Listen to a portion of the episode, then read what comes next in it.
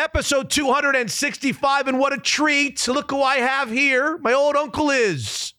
My great uncle is, Groz used to say when he got up to about 96 or 98 years old, when all his great great nephews would come in and he had no idea which one was which, he would say, Look who's here. So he didn't have to go out on a limb. he never had to he never had to stick his neck out by naming you by name. Look who's here. That's smart. That's sm- a smart way to go. Well, I want to say, look who's here. The Groz is here. He's in for Hot Shot Scott on a very special edition of episode 265. You know why this is special besides your presence, Groz? Tell me, Mitchie. Well, two enormous football games on a Thursday night and then the real big one on a Friday night. And now we've got the college football playoff. We know what it's going to be. We know that Washington ended up number two. We know they're not going to play in the Rose Bowl. They got to go down to the Sugar Bowl and a rematch with Sark. I mean, this is this is sports heaven, is it not? This episode 265. Yes, You're absolutely right, Mitchie. You're absolutely right. Absolutely fantastic. Both those games, although Thursday obviously didn't work out the way people wanted. Friday, oh, that was something else. Ah, unbelievable theater. It's why we love sports, isn't it? Those two teams. Don't you get the feeling that Oregon and Washington could literally play a hundred times? and all hundred of them would be epic right down to the end, one one way or the other. No, absolutely felt that way the last two years. Perfect matchup for each other, right? God. Just a perfect matchup for each other. And you know, I think the difference in those games, all three of them, is coaching.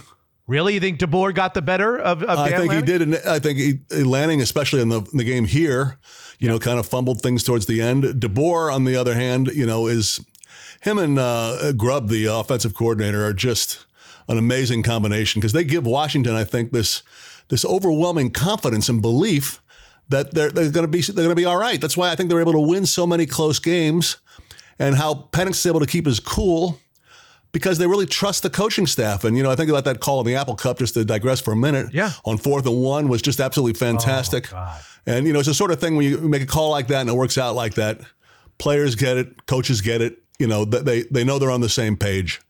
And this is the team, I don't want to say they're most on the same page that I've ever seen because that sounds stupid, but they are more in sync than a team uh, than a team I've seen in a long time. I mean, everything seems to be working for them the right way right now. Mm.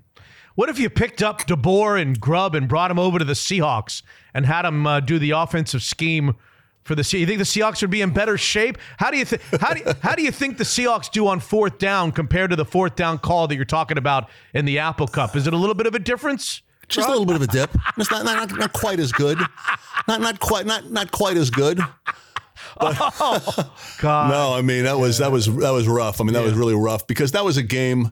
You know, you didn't look like you, were going to win it to begin with before you took the field. You're, you're almost a ten point dog. Correct. In the NFL, that means you're beat. Yeah. And instead, they become the first team to take the lead over Dallas in six games for crying out loud. They first team to take the lead at home against them. Unbelievable. Led at halftime, had an eight point lead with 14 minutes to go. I mean, they did everything but win the game. Well, this is the warm up. This is the warm up segment, as you remember, Groz. You know right, that, right? right? This is. I a, appreciate you reminding me, though. This is you know, old and doddering.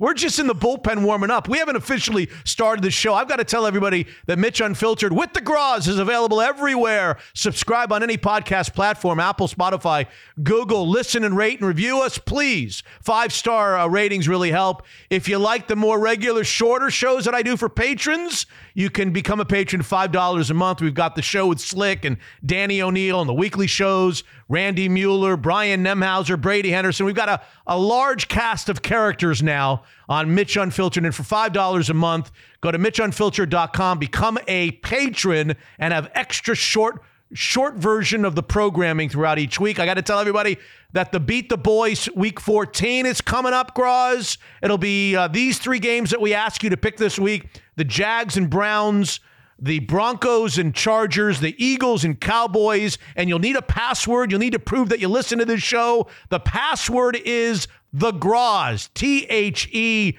G R O Z, all one word, all lowercase. Now, guests on this episode 265. Well, we've got a guest host who uh, trumps all the guests, and he's wearing a. It's interesting. He's wearing a Seahawks hat, but I happen to know from the old days that he grew up a Ohio State Buckeyes fan and a Dallas Cowboys fan. So I Yep. I need to know when you sat down in your family room chair with Bonnie and the dog nearby, who were you pulling for on Thursday night? Well, you know, I became much less of a Cowboy fan back in eight or nine years ago. And remember Greg Hardy, Sure, sure. Oh, thug, oh yeah, with the and guns. Jerry Jones called him a team leader. Yeah, yeah. I remember thinking, this is this is this team's I not for me. you. You lost you. It lost me. So I mean, I, I've come back a little bit, but no, I was rooting for the Seahawks because I Okay. uh, and and Ohio State, another story. But, Okay, um, we'll come back. Talking about that. We'll come Yeah. back to it. Episode 265. Guests on this show besides the Groz. You got you got a guest star. You know, they used to say like and guest star Morgan Fairchild on even though she was on every week, she was the guest star for some reason of Well, could Flamingo you give me Road. could you yeah. give me an and at the end? Yeah, an and Like it goes through everything, and yeah, then, then and, fa- and, and, right. We've got Rick Neuheisel, who's on every week, and he'll Wow. have plenty to say about the college football playoff. Did Washington in some way, shape, or form get screwed? And I'll talk to Groz about that here in segment number one. Should they be playing in the Rose Bowl? Did they have a better resume to Michigan? I think they did. Rick Neuheisel will be guest segment number one. Then Danny O'Neil, your former co-worker over there at ESPN 710, Danny O'Neil. He's like the cat who ate the canary. He went to Washington. He's loving life. He's got his Washington win over Oregon for a second time. He's got his team in the college football playoff. And then the Seahawks note table will be segment number three, guest segment number three with Brian Nemhauser and Brady Henderson. We'll reflect on that Hawks close call in Dallas in the 49ers game is next. You know what, Mitch? This is like this is like remember those old movies from the '70s that had the all-star casts, like the Towering Inferno ah, Yes. or Earthquake. Yes. I mean, they just listed the name after name after name after name. I mean, that's what you've got going on here, man. like like Smokey and the Bandit? Something like yeah, that. yeah, yeah. I mean, when I think of the Towering Inferno, it was Paul Newman, William Holden, uh, Charlton Heston. Nobody They knows. just kept, they just kept coming. I know, I know. We're the only ones who know who those guys Gross, are. gross. Some Yiddish, Uh, some Yiddish guy saying these two are a bunch of old alta cockers. They're talking about names we never even we never even heard of. For God's sake! Oh my lord, you're right. You're All right. right. So guests: Rick Neuheisel, Danny O'Neil, the Seahawks note table, and Dave Grosby. so we've got the Groz in for Hotshot Scott on this episode 265, which doesn't happen without our partners like Evergreen Gavekal. Tax advisors, certified financial planners, experienced portfolio managers working together to bring retirement planning, taxes, and investments under one roof. EvergreenGK.com. More than just a financial advisor, Evergreen is everything wealth. Zeke's Pizza. Football season winding down now. Specials every football game day at all Zeke's locations. We're down to Thursdays, Sundays, and Mondays now, the end of the college football season. $10 off of all orders of 40 bucks or more at all Zeke's locations. All you've got to do is use the code PIGSKIN10, P I G S K I N, and the number 10 homegrown in the Northwest. John Waterstrat and Fireside Home Solutions, the title sponsor of Beat the Boys. Week 14 password, the Groz, all one word, lowercase, T H E G R O Z. One word, a thousand bucks from Fireside Home Solutions to the winner of the Beat the Boys competition. And everyone who beats us over the course of the year wins a prize. Check out new fireplaces and garage doors at firesidehomesolutions.com. The Woodinville office of Cross Country Mortgage as we begin conversations about downsizing. As our youngest is getting ready to graduate high school, it's terrific to have Jordan Flowers on our team. I'm in good hands. You could be too. All your mortgage questions and needs 425 890 2957. Daniel's Broiler for the holidays. There's not much better. And you really should consider the original location in Leschi because it just reopened after a major facelift. It's our next stop for sure. Daniel's Broiler. You got to love them. World class steakhouses. This is episode 265 with the Groz, and it begins right now. Unfiltered. How many times we all like Tariq or Riq Woolen, but how many t- how many games is he going to have a hands to the face oh. penalty, 45 yards across from the play, Right. and give them an automatic first down after we stop them on third and 15? Unfiltered. People can watch the same game and have two polar opposite opinions. It is interesting. I was reading social media into the wee hours of the night last night. People were killing Michael Penix. Yeah. What game were you watching? Right. The guy did not turn it over. He did not throw one interception. He did not fumble the ball that I remember. Mitch is unfiltered.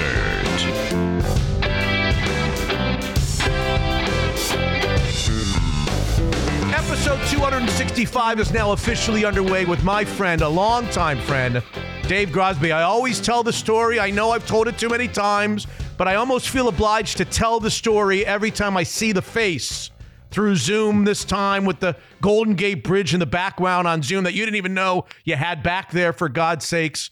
Dave Grosby was one of the first people in Seattle who really said something nice to me. I remember the old Dukes. It was not the Dukes that we think of now. There was a Dukes a block or two from the old Seattle arena, right? because they had they had two dollar steaks late happy hour. They were little steaks. They weren't very big. Yeah. But they were two bucks. They were good, and it was late happy hour. Okay, I'll take it. I, I don't things I remember. the remember, two, I don't. I don't remember the crazy. six. I think I want to have a two dollar steak. But Groz came up to me when I first came to town, and things weren't going all that well, and put his arm on my shoulder. He was working. You were working at KIRO the first time around. Put your arm around me, and you said, "Mitchy the kid." You were the first to call me Mitchy the kid. You said, "Keep doing what you're doing. Stay with it." It's gonna work out. You're doing fine. I've always appreciated those remarks, and I've always remembered those remarks. And here he is now, 25 years later. Here we are together on a Fakakta podcast, Groz. I don't, I don't know what the hell we're doing. I don't even know what a podcast is. Do you know what a podcast is, Groz? I know that's what we're doing, but I can't really wrap my arms around it completely. I'm, I'm starting to listen to them. You know, I used to think they were the enemy. You know, when I was on regular Yeah. terrestrial radio, is that what we're calling it? Yeah, yeah, yeah. You know, now it's there's a whole lot of stuff out there, man. Yeah, there is. Did you know? I mean, you knew this, but I'll say this to the to the audience. Thursday night, the Seahawks were a nine and a half point underdog against the Dallas Cowboys. Friday night, the Washington Huskies were a nine and a half point underdog against the Oregon Ducks. If you would have sauntered up with a vodka tonic in your hand, Groz, to a Vegas sports book and said, Give me a parlay on both teams to win. I don't want the points. I don't want the points. I'll take them straight up. I want a parlay. Give me a hundred dollars, a hundred dollar parlay. How much do you think the hundred dollar parlay hits if both nine and a half point underdogs win the game straight up? Groz. It's got to be double digits to one, doesn't it? It sure does. 12, 15 to one. Seventeen hundred and eighty-six dollars. Nice. You're 100. It was a seven. It would be plus 1786 for both. of them. Now, as we know, you would have lost. Yeah. you would have lost. Didn't it didn't happen. Mostly because, and we'll start with Thursday and then graduate to Friday, but mostly because the Seahawks had a lead late in that game. My God, they led the whole second half, Groz. And here they have the ball. I'll, I'll give you three three moments that you'll remember and get your thoughts. They've got the ball up 35-30. They throw a, a deep slant to Tyler Lockett, who's falling down, hits him right in the hands. There's not a defender within five yards of him. And it's going to be a first down. It's going to be in, in Dallas territory. I want to say about the 20, the 25 Yeah. yard line. And they're in position to score three to go up eight or score seven to go up 12. And of all people, Tyler Lockett's fallen down and he can't come up with a catch. And then I can, the, the image of him pounding the turf after he dropped that ball. You knew that it was you knew that it was big when it happened because Tyler Lockett does not drop those passes. Oh. Right. And you know, Geno Smith was perfect. I mean, it, it was it was perfect. So I think that really, even though it was it was still first down and it was second down after that, it definitely took wind out of their sails. Yeah. And uh, it was to me, I I looked at that as one of those things that can really really mess you up because. Tyler Lockett is, is about as sure a thing as you have, as we've watched him over the years here. I mean, just as sure a thing as you have, and and it was it was tough. So yeah, that was that was definitely something you did not expect. Right. So if he comes up with that ball, who knows what happens? He doesn't. And then they've got three fourth down plays. Did you realize, Groz? And I'm sure we all did, but maybe we're not thinking about it. In the last three possessions for the Seahawks in a one score game, they went for it on fourth down all three times and missed it. The first one was a Charbonnet run. I didn't mind the run, but it was just a slow developing. The tackle got beat, cross got beat, and the Cowboys got in there and knocked ya. Charbonnet. down. Yeah, go ahead. I kind of like the play. I mean, uh, it made it made sense, and, and it was a little slow developing. Now that I'm thinking about it, because I just refreshed my memory before we went on and, and took a look at it. But you know, it was a good call. I mean, it was a solid call there, and he he just didn't make it. And the other ones were a little bit worse, in my opinion. Yeah. Well, the, the, the we'll skip the one that he throws deep and and and it doesn't work out. There's pressure. It doesn't work out. But how about the one at the end of the game, Groz? Now your game is on the line. You've got the ball. You've got to get a first down, and they run a play. They've taught. We've t- it's been talked about all week. When they get to the line of scrimmage, they decide to run a protection group that does not impede Micah Parsons, maybe the best defensive player in the entire league. He comes in unblocked, and the idea is while he comes in unblocked, we're going to swing DeeJay Dallas out to the right flat and toss him the ball, and he's got miles. Miles, but DJ gets caught up in the traffic. He doesn't get there. Parsons is faster than you think. He does get there, and the whole thing is blown up from the beginning. What'd you think? It's never a good idea to leave the best defender on the team uncovered. never, never, never, never. I mean, I understand the, the, the, logic behind it, but I mean, it's just you, you, cannot put the Micah Parsons in a situation where he can make an individual play to, to, to, mess you up. And even if he had gotten out there in time, there's no no guarantee they would have gotten it over him. He was in there so fast. So I mean, that's you know, uh, that's an unforgivable sin, in my opinion. You just you can't decide the best move here is to try and fool Micah Parsons by not having anyone go near him because he's gonna. I mean, he, he's going for quarterback's blood anyway. I mean, he's gonna he's going right. like a bullet. He's not gonna stop. Right. You call it an unforgivable sin, and I can't agree more with you. What's unfortunate for me is there's two unforgivable sins in the same play. Okay. Uh, you talked about the first one. He's Lawrence Taylor. I mean, L- Lawrence right. Taylor is the type of player. For people that don't remember Lawrence Taylor, you would never have have set Lawrence Taylor free with the game on the line. It's no. preposterous. You always have to put a body on him. Right. Here's a second unforgivable sin. It's whatever it is, 41-35, 41-30, whatever the score is. Mm-hmm. We got the ball. We got to we got to get a first. This is the biggest play of the game. And I've got DK Metcalf, I've got Tyler Lockett, I've got tight ends, I've got all these guys. And my choice, and I've said this over and over this week, I really don't want this to feel like I'm taking a shot at DeeJay Dallas. Because DeeJay Dallas is a professional football player. He tries his hardest. He is what he is. He's, he's a spe- solid for him. He's, yeah. a, he's a special teams captain who can give you a play or two here on offense if you need him as a third string running back. Really? You're putting the game on the line on a fourth down, and your and your decision is I'm going to use DeeJay Dallas, my third string back, to get me the, the biggest first down of the game. You talk about unforgivable sins. Micah Parsons is one. This is another. How could you do that? Come on, Groz. You got, they got better than that. Three yards. You don't slant it to um to the big fella, yeah, to Metcalf. Yeah. I mean, one step turnaround. Uh, you know, something. Yeah. So you're right. They're both. I mean, th- that was an ill-conceived play for sure. Yeah. And it was too bad. Like we were talking about a little bit earlier at the, at the beginning of the, the warm-up for the show. Uh, it was too bad because they played so well. I mean, they had taken the lead, as you mentioned. They led most of the game. They had an eight-point lead in the fourth quarter. Right. Geno was humming along. The right. defense had made enough plays that that you know they looked. I mean, it just looked like it was good. And how many times over the years, Mitchy, have we seen Pete Carroll's teams do exactly this? You know, come back when games they have to have, a play well or well enough well, to win. Well enough to win. And and you know that's what they did. I thought, except for you know, except for the end, but a lot of penalties, but. Yeah. You know, that there were a lot of penalties on both teams, but yeah. it was the sort of game you expect them to win, and I think they expected to win it too. You called it a shame. That's a good word. And part of the shame is, and you mentioned Geno and the pass game. For months, we've been waiting. Where's the pass game? We have been criticizing the Seahawks offense for literally since the beginning of the season. Why is Geno not better? Why is the offense not clicking? Uh, the, the run game at times has been okay, but the pass game in particular has come under the microscope. And in so doing, two guys in particular, Geno and Shane Waldron, the offensive coordinator. And yet, here I am picking at him for that fourth down concept, which is terrible. As you say, unforgivable sins in that fourth down concept. But it comes on a night. The Dallas Cowboys, you know this because you're a Cowboys fan. They went into the night with the third best defense in the National Football League. And at home, they have been virtually impenetrable at home on defense.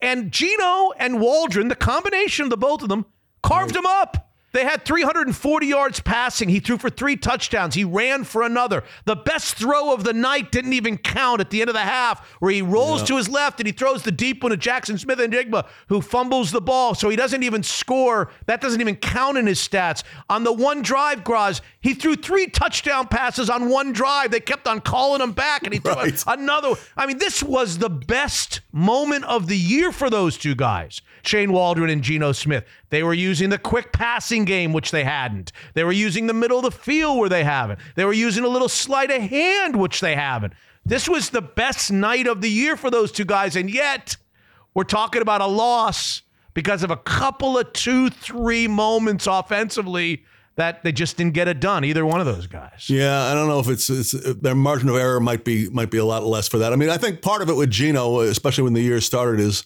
I mean, boom, you lose your two starting tackles right out of the gate. You know, you you, you got a different si- situation when Yeah. it comes to comes to the pass protection. But you know, he, he's looked a lot better the last couple of weeks. I mean, he's looked like he did before, and um, you know, it's just tough not to get those games when when he's doing that and you know, uh, in watching him, Mitch, you know, he he- one of the things I think I've I've learned, I, I think I've learned from watching him is that unfortunately he's going to make a couple of mistakes in every game.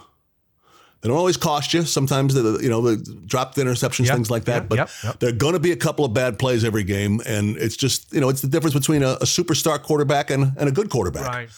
And you know, it's uh getting back to the original disappointment. That's why when he has a game like you're talking about, which was just on the money, Right. to not win it is just is Mm. crushing. It's just crushing. Now, having said all that, what you said at the beginning, they played great up until the end there. So they've got a little confidence, I would hope, going into the next two games, which are brutal. But um, you know, on the other hand, they might not. I mean, they might have felt like they shot their best shot, and that might be it. We'll see next week. You, you think he's a starting quarterback next year, Geno? I'd say yet to be determined. Could be. Yeah. You know, if, if he wins a couple of games that he's not supposed to here going down the stretch, continues to play the way he's played the last couple of weeks, I could see him doing something. You know, I could see them staying. But, you know, if he doesn't, that's why they built the contract the way they did to have enough flexibility to get out of it after one year if they wanted to. And they can. And I don't think, you know, I mean, he'll get a job. It's not a question of him getting a job in the league anymore. You know, for the Seahawks standpoint, it, it, it's going to be it's going to be an interesting decision for them to make. Do you think that they can go where they want to go with him? With the right things around him, with the right offensive scheme? I mean, we saw on Thursday night, there weren't many defenses in the NFL that would have stopped him Thursday night. He was great. They were great. Right. Can he take them where they want to go? without uh, Walker too, without their best Yeah, running back. right, I right. mean, so I mean, I think yes. I think you know he he needs he really use a good defense too.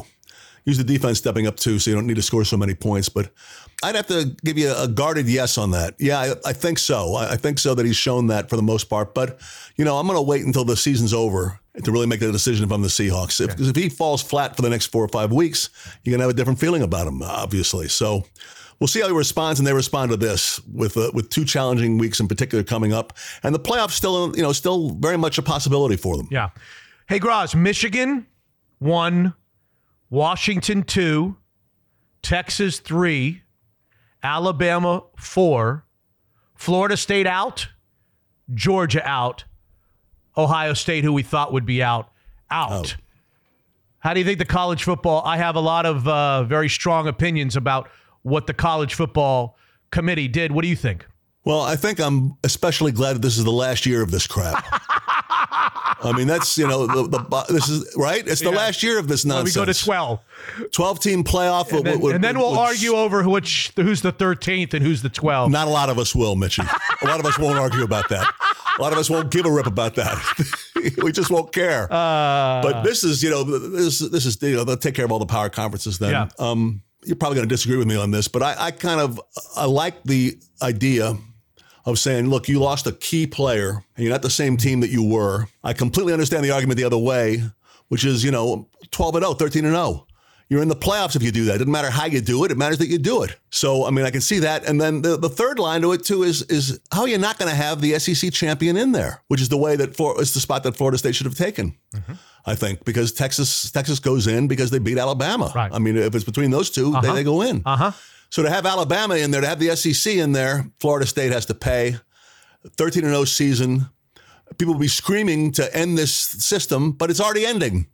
So I mean, Florida State can pull their hair out, but you know it's not going to be like this anymore. A good reason why it's not like to be like this anymore, even though this creates a lot of debate.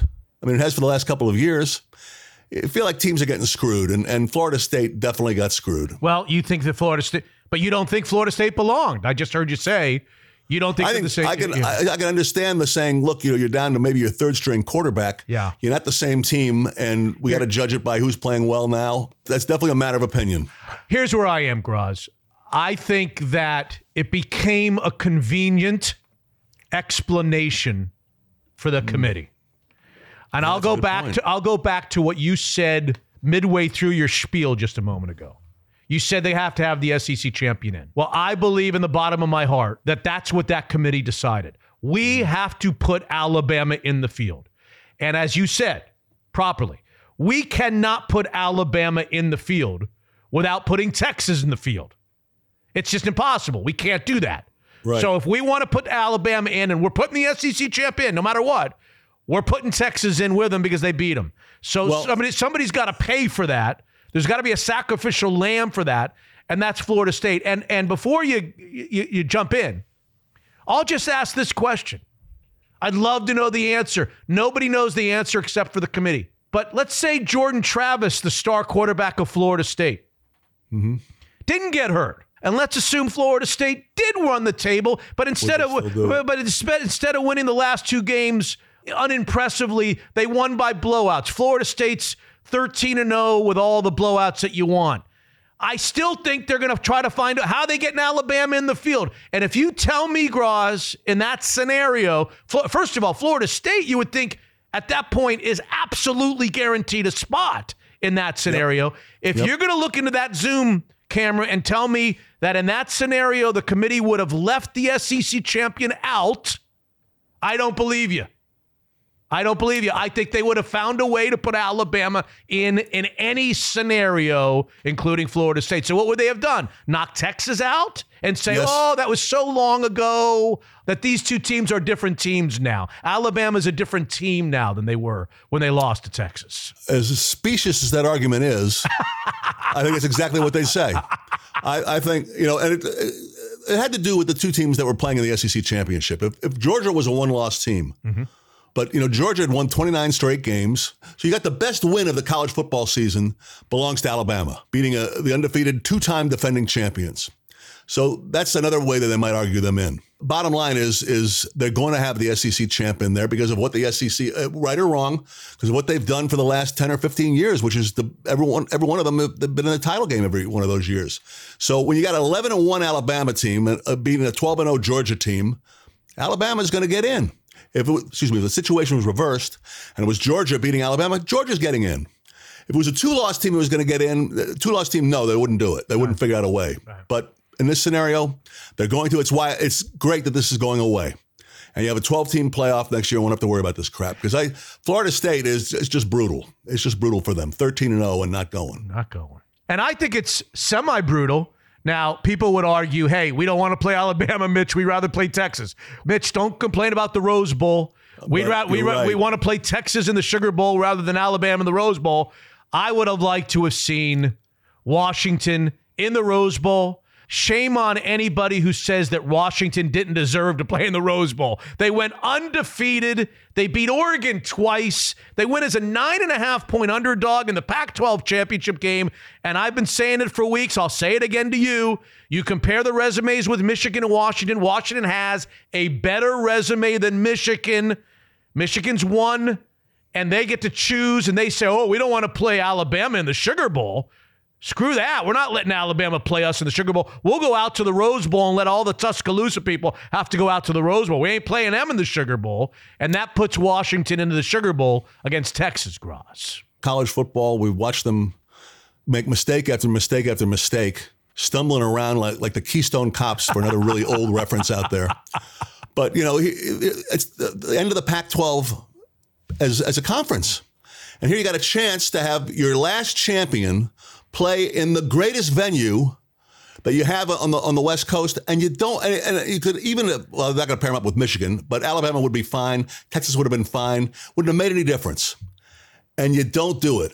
Part of it, I understand, is that as the top seed, you know, you, are not going to be put. They don't want to put you in a situation where you, are not. I mean, like if Michigan was playing Alabama in the Sugar Bowl, it's going to be all Alabama fans. Right, right, right. But Texas is pretty close to, to the Sugar Bowl too, so they got a pretty significant advantage against Washington fans. Yeah, that's right. So I mean, I think that's that's really what came down and, and stopped it from happening. But no, against Michigan, I mean, a Big Ten, Pac-12 game like that would have been just fantastic. You might still get it. You might just still get it in Houston. We'll yeah, get, but uh, then it's, yeah, it's yeah. between two Big Ten teams. Yeah. Here's a, he, but here's an interesting thing. What year was it that Browning took them took Washington to the uh, Final 16 Four. 16 or 17. 16 or like 17. That. They they played Alabama. They were big underdogs. Alabama was a juggernaut. And I think mm Washington kind of played them close. Played them close, made a competitive game out of it, but Alabama won. Here's the difference, and, and maybe you would say, Mitch, Mitch, you're just biased by recency. You're you're involved in it now, so you're more excited now than you were then, and that's removed. But I don't think it is. Okay. I feel fundamentally different. I feel like I look at these four teams, and I've seen them all play many, many times. I don't think there's a juggernaut in the bunch. I don't think mm-hmm. there's one that really stands out to me. This is the to me the closest from 1 to 4. Whoever the let's put it this way. Whoever you think Groz is the best team of the 4.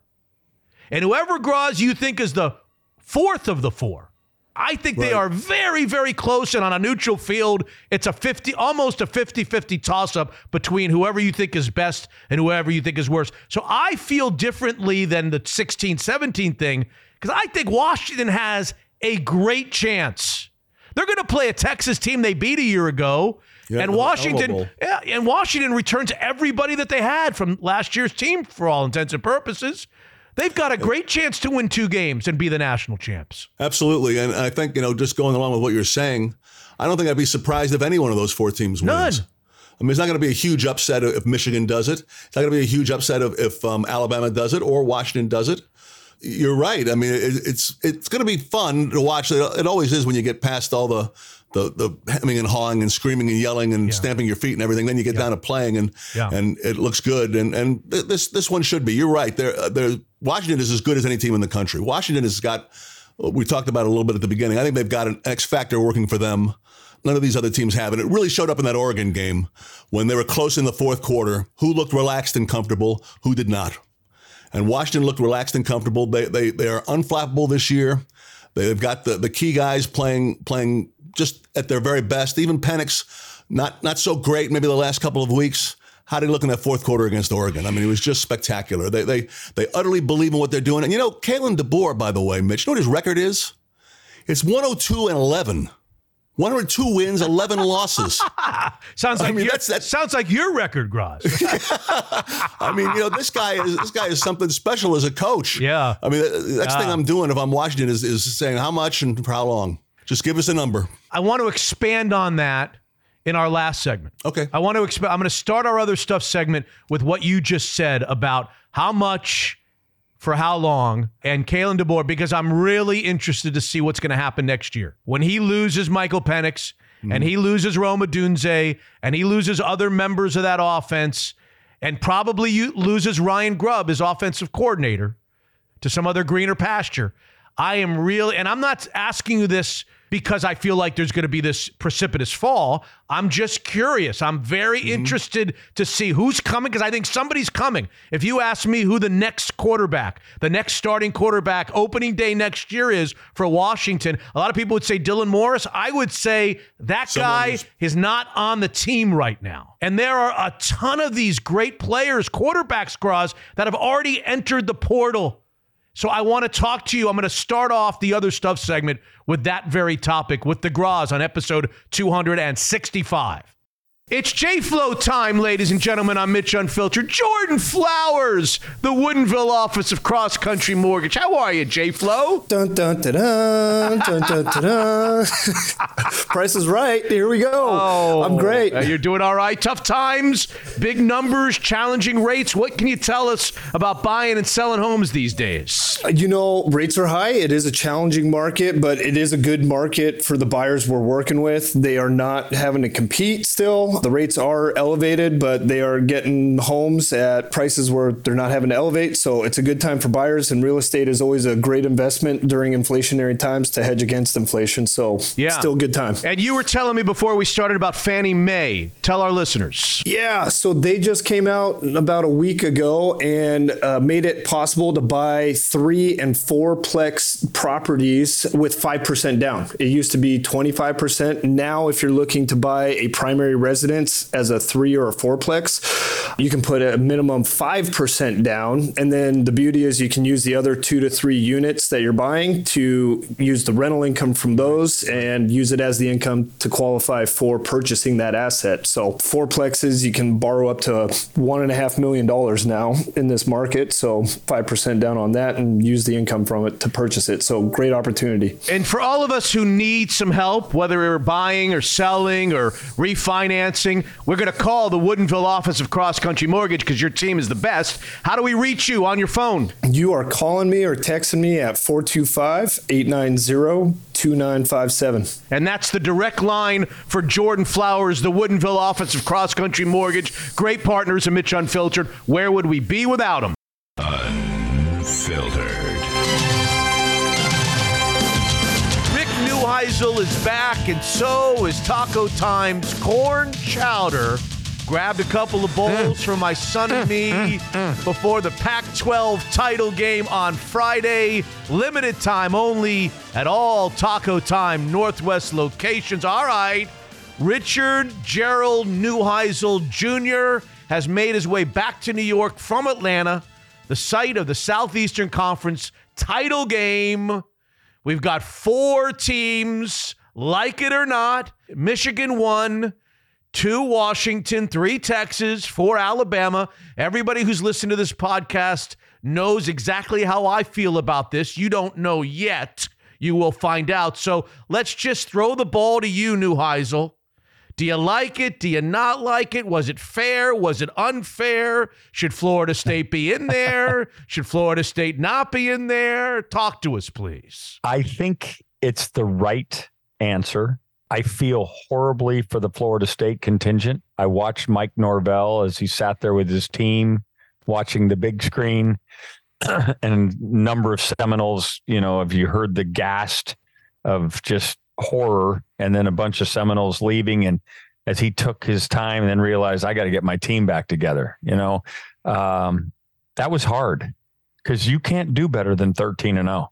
They give you a schedule and you sit there and you say, and you work your tail off every day and you, you have your guys believe that something at the end the rainbow is going to be really worth it. And you go 13 and 0, you're supposed to have achieved what you set out to do because you can't do better than that. And yet, at day's end, without Jordan Travis, based on what the committee was charged with, which is to pick the best four teams at this point in the season, mm. they're not one of the best four teams. Hold on a second. Are they charged to pick the best four teams at the end of the season? Or are they charged to pick the four most deserving teams at the end of the season the because whole, because if you tell me it's only the four best teams then I will tell you there have been Georgia over the years I will tell you over the years there are three lost teams that are playing better at the end of the year than a lot of teams. So there's got to be a deserving element to this. There okay. is a deserving element okay. and that's why Georgia's not in. That's why Ohio State's not in. Uh, there would be arguments that uh, those two teams might be better than some of the teams that are in. But that being said, the way Alabama's playing, the way they won on Saturday, and the way they battled the number one team in the nation in what could only be called a prize fight was deserving of a spot in the playoffs. Mm. Texas gets the in because they were brave enough to put Alabama on the non conference schedule. Mm-hmm. Without the Alabama win, Texas is not in, Florida State's in. The Alabama win vaults Texas into the yeah. position that yeah. they find I themselves. I get it. So the mm. Jordan Travis injury gives the committee a convenient way Ah. to do what they did. Ah. and I'm using that term. Ah, I've used it all. You just used the term I've been using the entire podcast. It's this, convenient. This, this dropped in their laps. To me, Yeah, let, let me let me, let me give you my opinion. It's a little bit stronger than yours, and you may disagree with it. And I would wholeheartedly expect that you would uh, share your disagreement if you do with our audience. I have been saying all along the following: there was no way this committee was not going to put the Southeastern champion, Southeastern Conference champion, the winner of that football game, whether it was a prize fight or not. There was no way they were not going to include the winner of that game in this Final Four. And so they had a convenient way out. I've used the same word as you did. And the convenient way out was hey, Florida State, quote, is not the same team now that it was when uh, the quarterback was playing. Okay, fine. Give me your reason for the Southeastern Conference to wield that kind of power. I just think that there's a, a, a relationship between the Southeastern. Con- I don't. You know the ins and outs better than me. I just know there's a, an enormous amount of pressure for the committee to have the Southeastern Conference champion represented in the final Final Four of The college. play football. Hamilton. The play Hamilton has a song that says "in the room where it was decided," right, or in some something along those lines. Yeah. I was in the room, right, where all this was hatched out about our democracy and so forth. I was in the room with Larry Scott when the college football playoff was hatched. I was in the room when Larry Scott said the best four teams need to all be conference champions. And the pushback from the SEC by Mike Slive was no. And if you do it that way, we're not in. We're taking our ball and we're going home.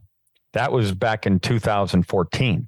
Mike's gone now, and he was a great leader and a really nice man, but he was wielding a big stick the, with the way the SEC had played so well in the uh, that BCS era. They'd won seven straight until Auburn, excuse me, until Auburn lost to Florida State in 2013. I have to believe that those in that room were sitting there going, if we don't put the SEC champion in, never discussed. I don't believe there would have been one word uttered, but in the back of everybody's mind, Yes, the SEC could dismantle the entire CFP. you're agreeing with me. They were I'm putting. agreeing with you. Okay, all right. So then here's I'm my. agreeing with you. and they had a convenient way out because of the Yes. Jordan Travis. And this is what I've been saying the whole podcast are asking, and I'll ask you the question. Let's play hypothetical. Of course, they, if I were on the ESPN show and I had asked this question to the chairman when they uh, interviewed If, him, if Florida State won that game 40 to 6, Yes. and Jordan Travis threw three touchdown passes, but no, forget forget Jordan Travis. Let's say the backup comes in two or three games ago and they wipe the table with Florida and they wipe the table with Louisville without Jordan Travis, but they win going away. Going away. They win by four touchdowns both games. You look me in the eye. Florida State would have been in and they would have found a way to maybe say Texas might yeah, not be see in. that? And that's what I'm saying. Then they would have said Alabama is not the same team as I they agree. were when they lost to Texas I agree. on their home I- floor. I agree. okay. I go back and say how much it pained me to watch Mike Norvell because you can't do better than that. Listen, I was in a similar circumstance back in 2000 when the BCS, right? Miami was sitting there complaining about Florida State. How can Florida State get to play Oklahoma Mhm. in the national championship? We beat Florida State. And I'm sitting there, hey, hey, hey, hey, Washington beat Miami. We're all sitting here with one loss. What are you saying? You get to jump the shark and we don't.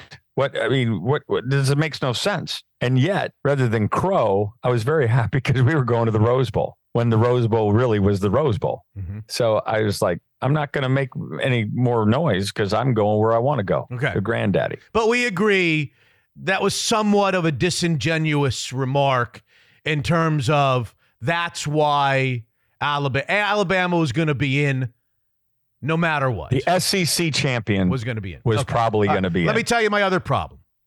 And I think I've hinted at this before with you over the last couple of weeks. The audience knows how I feel about Michigan and Washington. I, I have dug really deep. I, I can show you Washington be- should be one. I, I can show you my spreadsheet. yeah. Okay. There is only one metric that Michigan has had an upper hand on Washington, and that's margin of victory. Washington has more quality wins, they have better wins. Their conference is actually rated higher than the Big Ten. Everything about Washington's resume, including two wins against Oregon, Michigan's best win is at home against Ohio State. Washington beat Oregon both at home and on a neutral on a neutral field.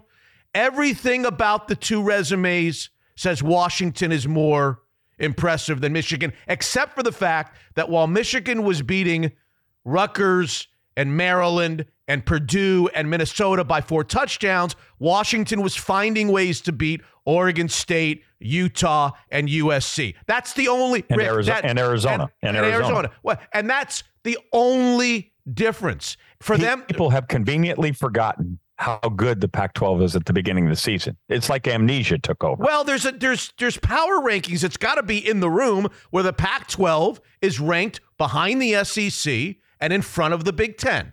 The Pac-12. Okay, and every metric it is. So what the what the committee is telling me is margin of victory, man.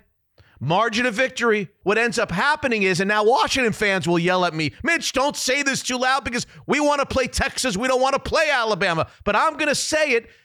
The fact that Washington could go 13 and 0 in the final Pac 12 season and beat Oregon twice and not be awarded a spot in the Rose Bowl in the final year of the Pac 12 is the most laughable thing.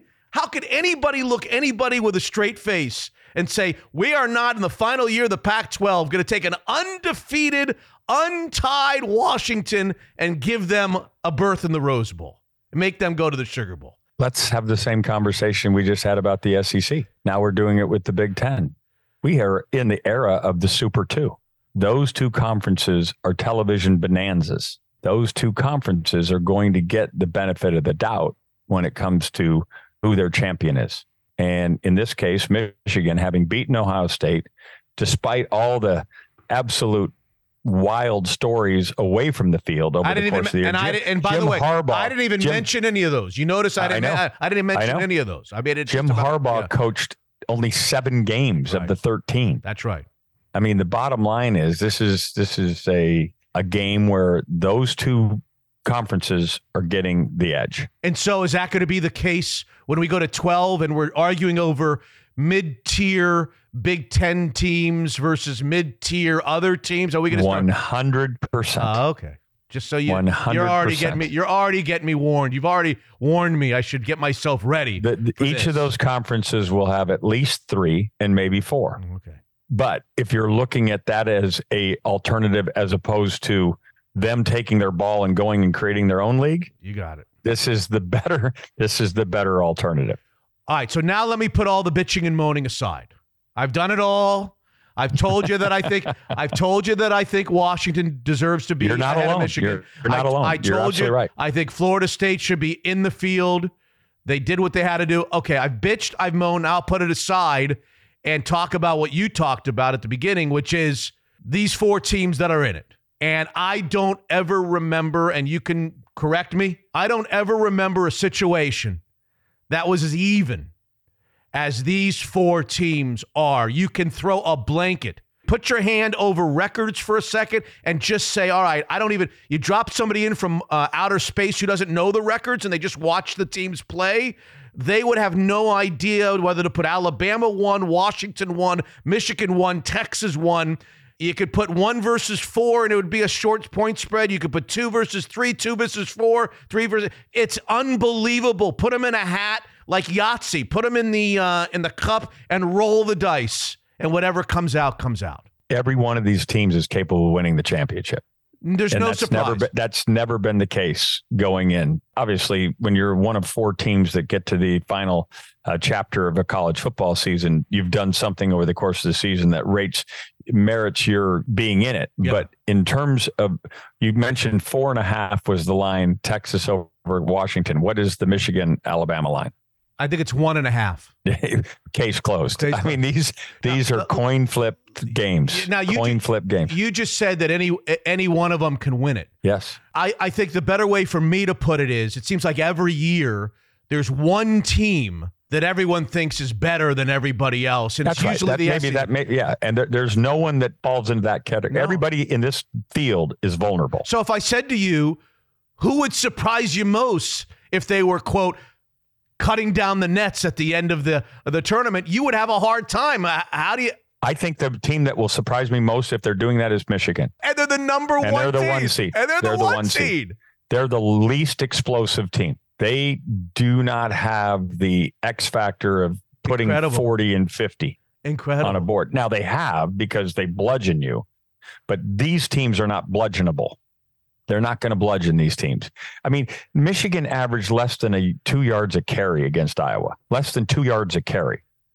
Michigan averaged less than five yards a pass attempt. They beat them 26 to six, but Iowa played defense. Iowa just was so anemic. You realize Iowa, the drive for 325 was the quest for Brian Ferentz to average 25 points a game. That was in the contract. They realized it wasn't going to happen. No. They made they cut the cord early in the season oh and said, you know what? Oh. We're going to let him, you know, get to the finish line. Going into the Michigan game, there was still hope, Mitch. He only needed to score 109 points in the in the, the Big 10 championship game to get to 325. They ended up 109 points short. have you ever have have you ever have you ever seen in the history of gambling a line that said the halftime over under for Iowa was one half point. And if you took the under, you're a winner today. Oh gosh. One half point.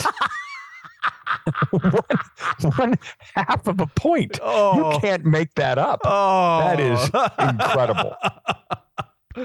we have time to look at these two games. In a couple weeks, you'll come back on our show and we'll really take I a, look forward a, to it. a deep dive into uh, these uh, two games, very evenly matched.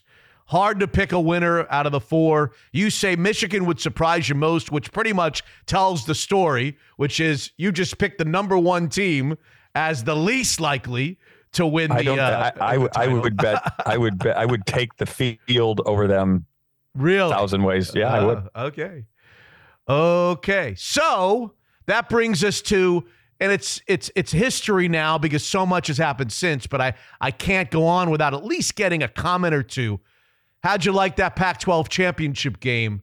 I said to I said to my partner on the on the podcast, it just feels like these two teams could play 100 times as currently constituted, and we'd have a three-point high-scoring game one way or the other in 99 out of the 100 games. It, it's just a perfect matchup. it was a bittersweet evening for me because it was wonderful to see that kind of contest be the last contest, a stadium full.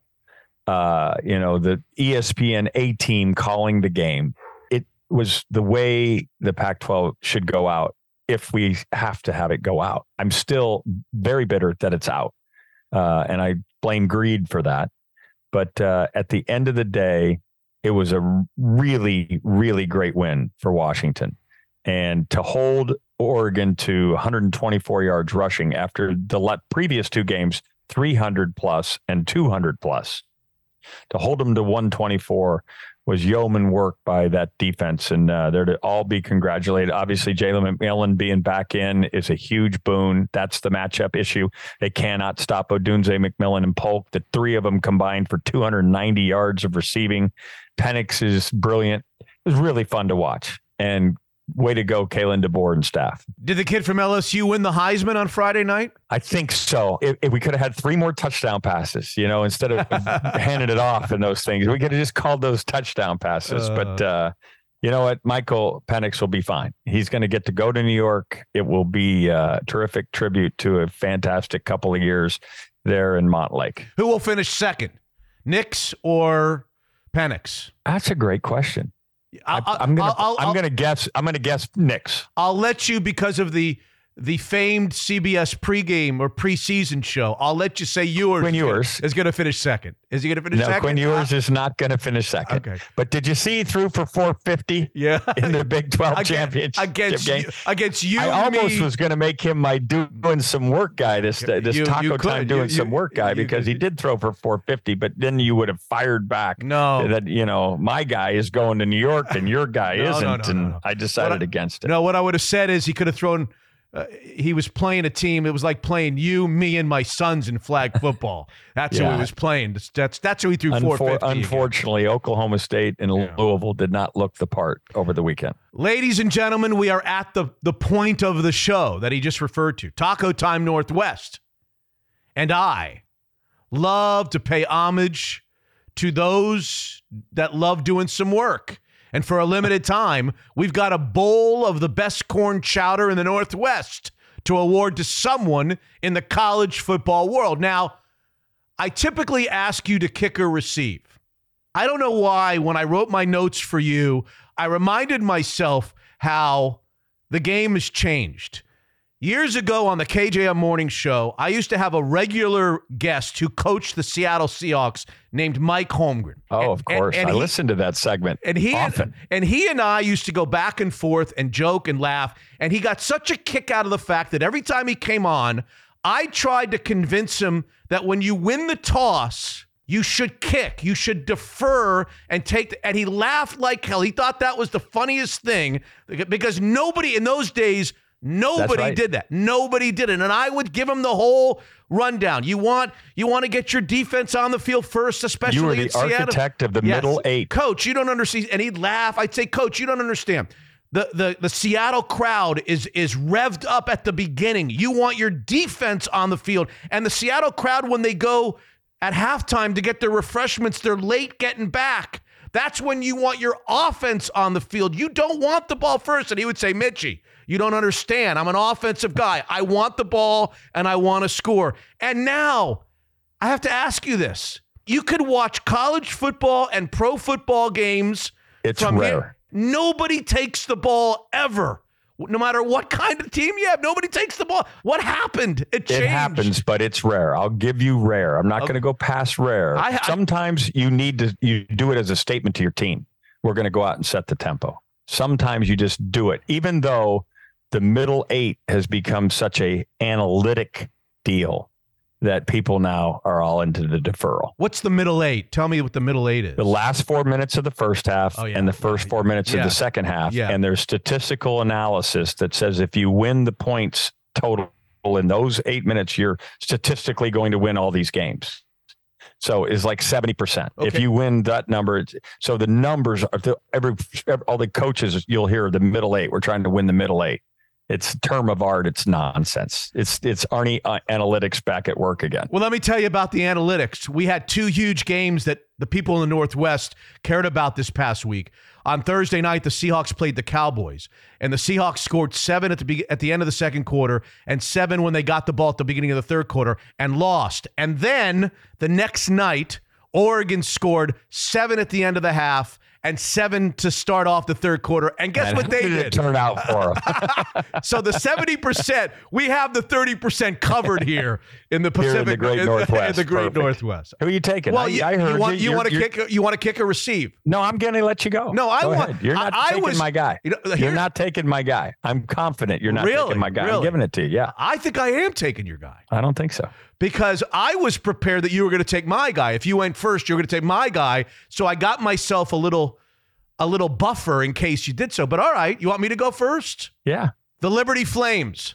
you got me. I told you. So I want you to go. So I want you to go first. You go first. the quarterback for Okay. the Liberty Flames, Yes. Jamey Chadwell, who had been dynamic and terrific as the head coach of the uh, Coastal Carolina Chanticleers, Mhm. where it was real on the teal.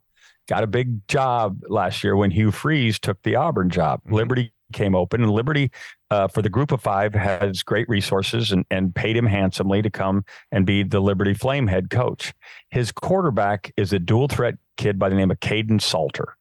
Kaidon Salter put on a show on Saturday. Yeah. He was uh, fantastic. Over 300 yards passing, I think 324, 160 plus rushing on 12 carries.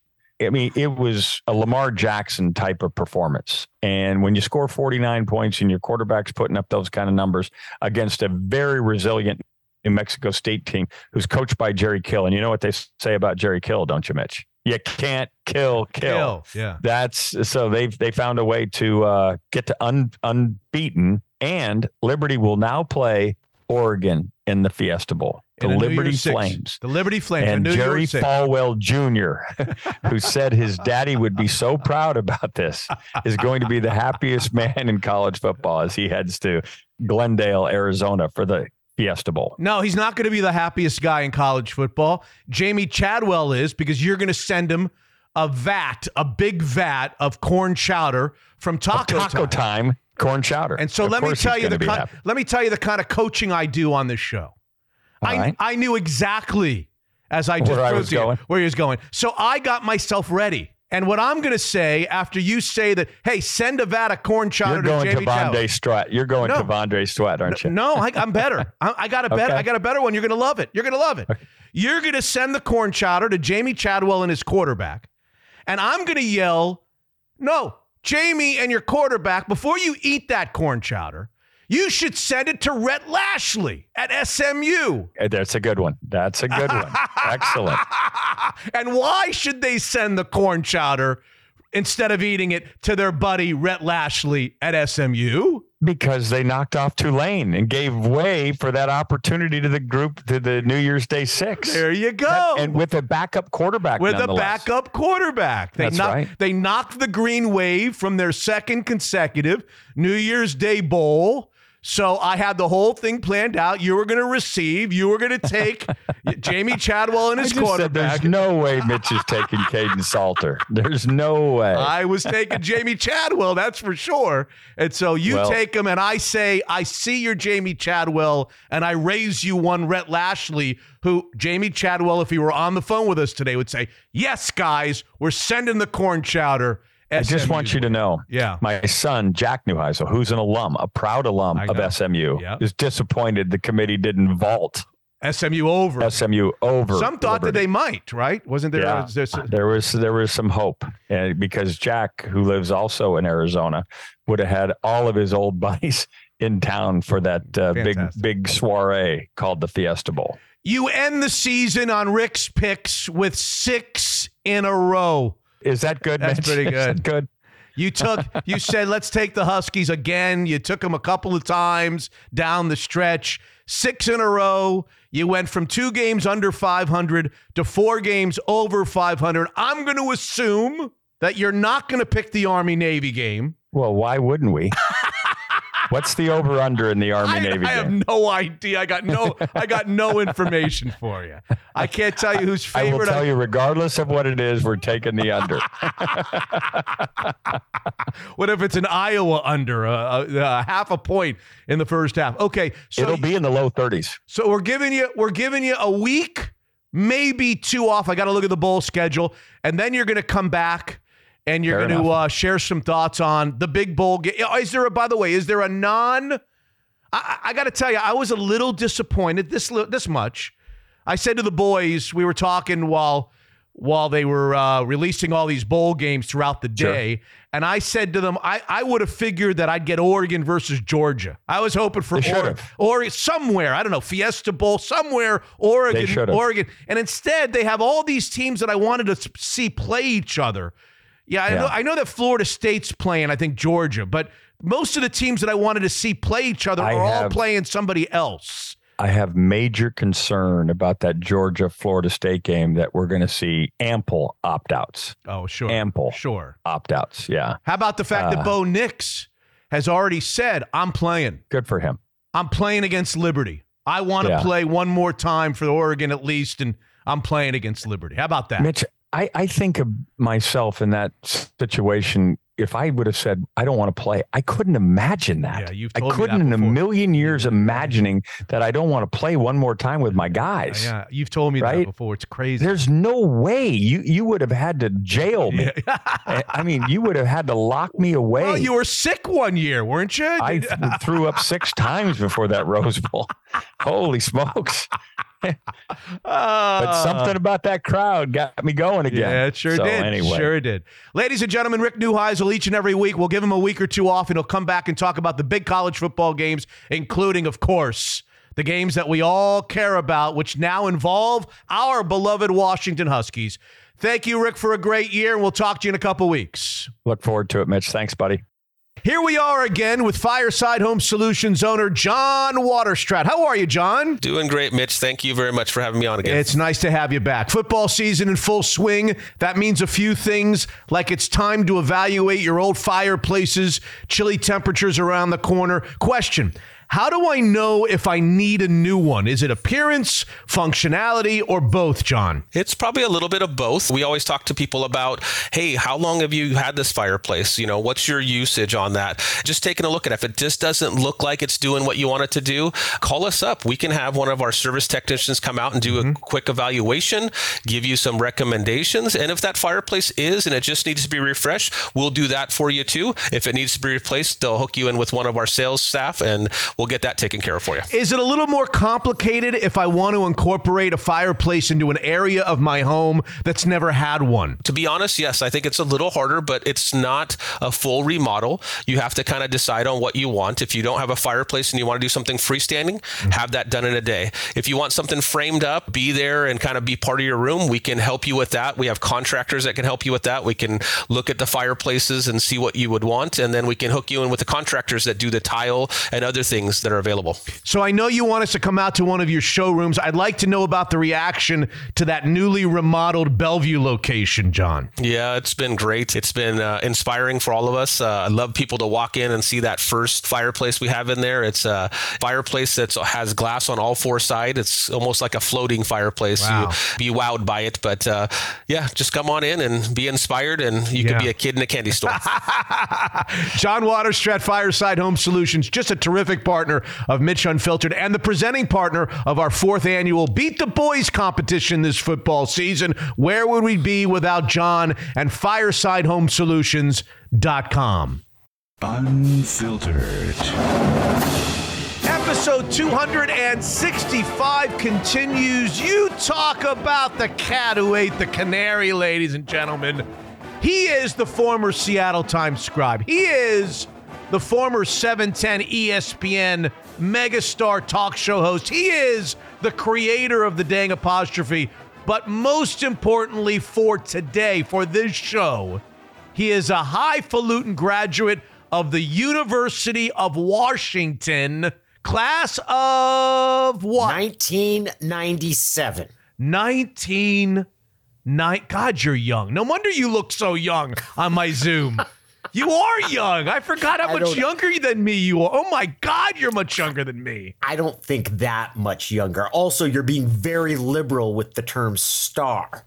in fact, we might, in similar to grade inflation, you might be devaluing, devaluing the very notion of that. But I will say that I do have some Cheshire cat, some can't wipe the smile off of my face the sort of person who says, I don't have kids, but if I did have kids, the happiness I felt on Friday night would rank right up there with their hypothetical birth. yeah. Oh my yeah, god. this is this is it's it's been a while since I've felt this oh, supremely pleased.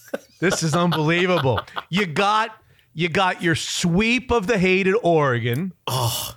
You oh. won you won as a nine and a half point dog, which now makes it even better because it's much better to win as a nine and a half point dog than a nine and a half point favorite. There's no question about that. You got your Pac 12 title, the last of its kind. You got your college football playoff berth.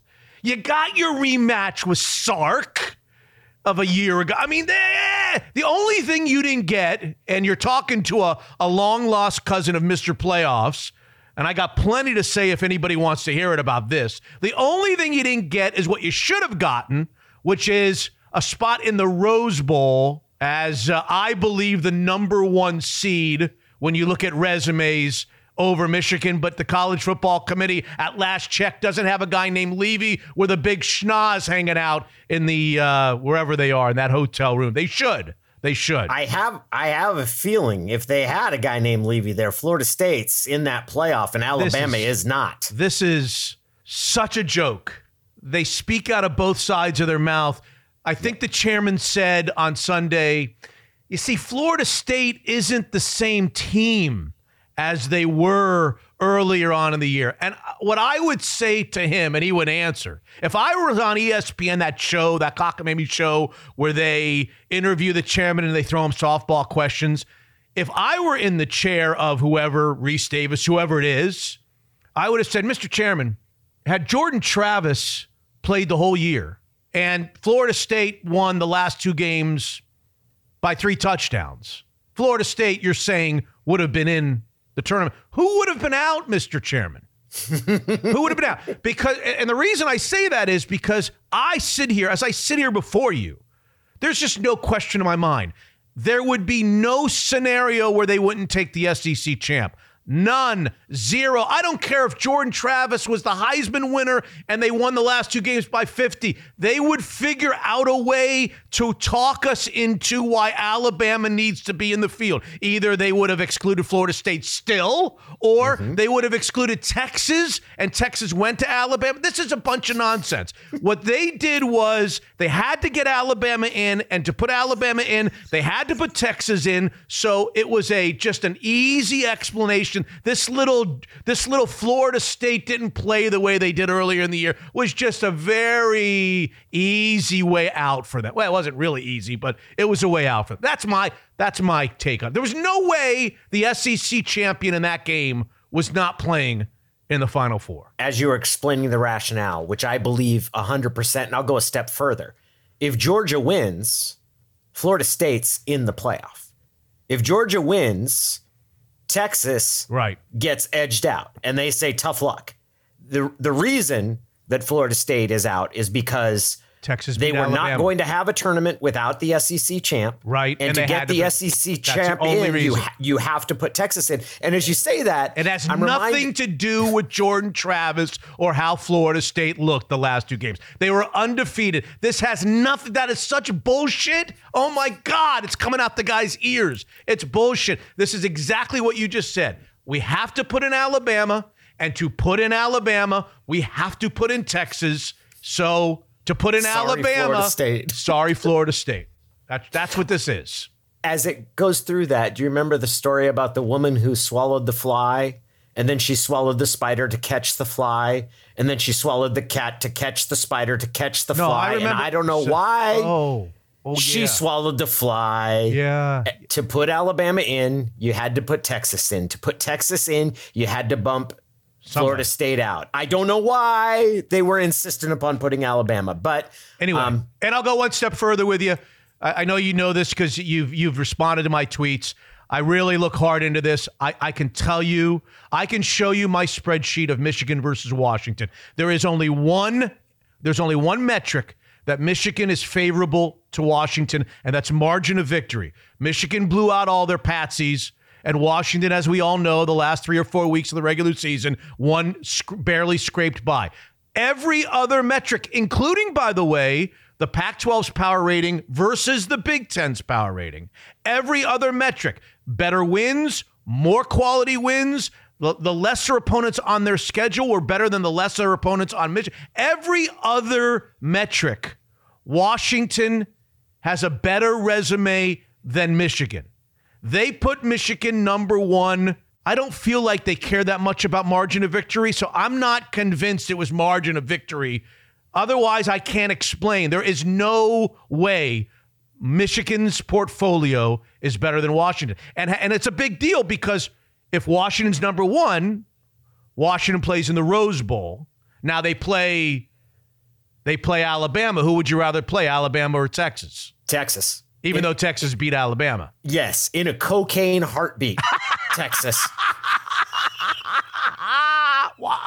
Real, you don't want any part of Alabama now. No. It's not that I don't want any part of Alabama. I think that Texas is a significantly more favorable matchup, even though they won, than Alabama is. Okay. And some of that is because of that quarterback that Alabama has and how strong a runner he is, and that he's not the same player he was back when they lost to Texas. And yeah, I I would rather they be in the Rose Bowl. That would be my preference, no matter who they were playing. You give me my choice of those games. Yeah. But if you gave me my choice of opponents, I'm taking Texas. So you kind of split the baby on that one. That Washington gets the site that I'm not as fond of, but they get the opponent that I'd prefer. Did I see that Washington is an underdog again?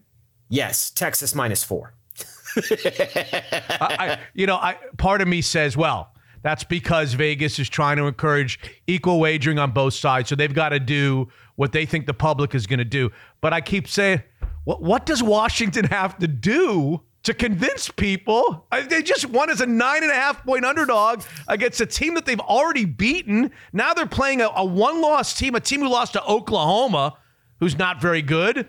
Uh, What what does Washington have to do to be a favorite in some of these? I guess maybe we you don't want you as a highfalutin grad. You don't even want to be a favorite at this point, do you? It doesn't matter to me, but I do think it's silly, especially when you look at the caliber of quarterbacks that Texas has played. The one thing that I would say is that that that game when they played Oklahoma, Dillon Gabriel played really really well, and they lost that game. But they haven't faced. I don't think there's good throwing quarterbacks mm-hmm. in in the Big 12 mm-hmm. and say what you mm. want. Washington's pass offense and getting Jalen McMillan back, he's he's not the reason they won the game. They they there were a lot of but having Jalen McMillan back, that offense looks significantly differently. And after me scratching my head over how Michael Penix played in his completion percentage over the final seven games, it was really hard to find a fault in the way that they played against Oregon on offense. You don't think that Penix did enough uh, last Friday to win the Heisman, right? We think that the LSU guy, his his numbers are so overwhelming that they're going to have to give it to him. And Penix, Yes. Penix finishes second, or Nix finishes second. I think Penix finishes second ahead of Nix. Yeah. I think that's what'll happen. And it's too bad. This is a year, it felt like you should get a year where there was no dominant defensive player that you could put up there, but this kind of feels like a year that that would have Yeah. would have happened because all three of the quarterbacks Nix loses twice to Penix. Penix was not as productive in those final seven games as he was the way he started. And Jayden Daniels racked up ridiculous stats on a team that lost three times. And he's not as he's not as good as Lamar Jackson was the year Lamar Jackson won it on a, a lesser Louisville team. Yeah. So it's uh, I'm looking at you. I'm looking at your young face. He cut his hair. He looks like I'm still smiling. I'm still smiling. I'm looking at the that Ducks you three times in 15 months. you think they're going to beat. They're, they're going to handle Texas. I believe so. Wow. And then I believe they will handle Texas. And you believe Alabama will beat Michigan? No, I think Michigan's going to win that. You game. do really? Yes. Yeah, I don't. I think I really. No. No, what's the spread of that game? I'm going to go to the casino right now and bet it. What's the do we know? What's the is Michigan a favorite? Has to be, right? I would I say would Michigan. think so. Yeah. Oh, I'm taking Alabama. I don't think Really? I do not think Michigan is very good. I, I I shouldn't say that. I don't think they're as good as everybody else thinks they are. I think they played nobody until they played Penn State. Go back and look. They played Rutgers. They played Maryland. They Mm-hmm. struggle with Maryland. They beat Penn State, and I'm not sure how good Penn State is. They played a good game against Ohio State, but they were at home in that game. And then they played played a, a- a team in the Big Ten championship game that literally, if we were playing flag football, could not score against you, me, Slick Hawk, the guys that you go to the Husky games with. The, they, they couldn't score more than 10 points, that Iowa team, against us in flag football. I was excited to watch Iowa until I realized that the cornerback they have. Are you familiar with the cornerback No. Cooper DeJean? No. Cooper DeJean is a white cornerback. And not only is he a white cornerback, he's extremely good. Yeah. And I am fascinated by what's going to happen at the next level because he should continue to play cornerback, but you watch, the oh. NFL is going to try to move him to safety. Oh. Well, they got a good defense. There's no question. Iowa as a, as a and he was defense. injured. Yeah. But God, yeah, I, they the two ranked teams they played, they failed to score. now, for our audience, because I put you on the Big Boy show this week, for our audience who, do, who maybe not patrons, didn't listen, I offered you a proposal many, many moons ago that I would buy 500 subscriptions to the dang apostrophe if two things had to happen. And I always forget what the two things. One of them is Washington, one of them is the Seahawks. Tell me what those two things that had to happen for me to buy 500 of your subscriptions. the Seahawks had to win 12 regular season games. Okay, we'll come back to that. That's what I want to talk about. Yes. and the Washington Commanders would win the NFC East. Am I safe yet? Yeah. Can I spend the money elsewhere? Yeah. Can I buy 500 on Montlake subscriptions Yes. instead? Yes, you can. Okay. You can do whatever you would like to do. with 500 that. of the Athletics. Um, okay, so Wash. I don't think I, I don't think Washington's winning the uh, the NFC East, and I don't think the Seahawks are winning 12 games. By the way, No, they are not. we are now at six and six after that game the other night against the the Cowboys. If you had to put your hard earned money right now, one way or the other, on them making the playoffs this year, yes or no? No. And that's unfortunate.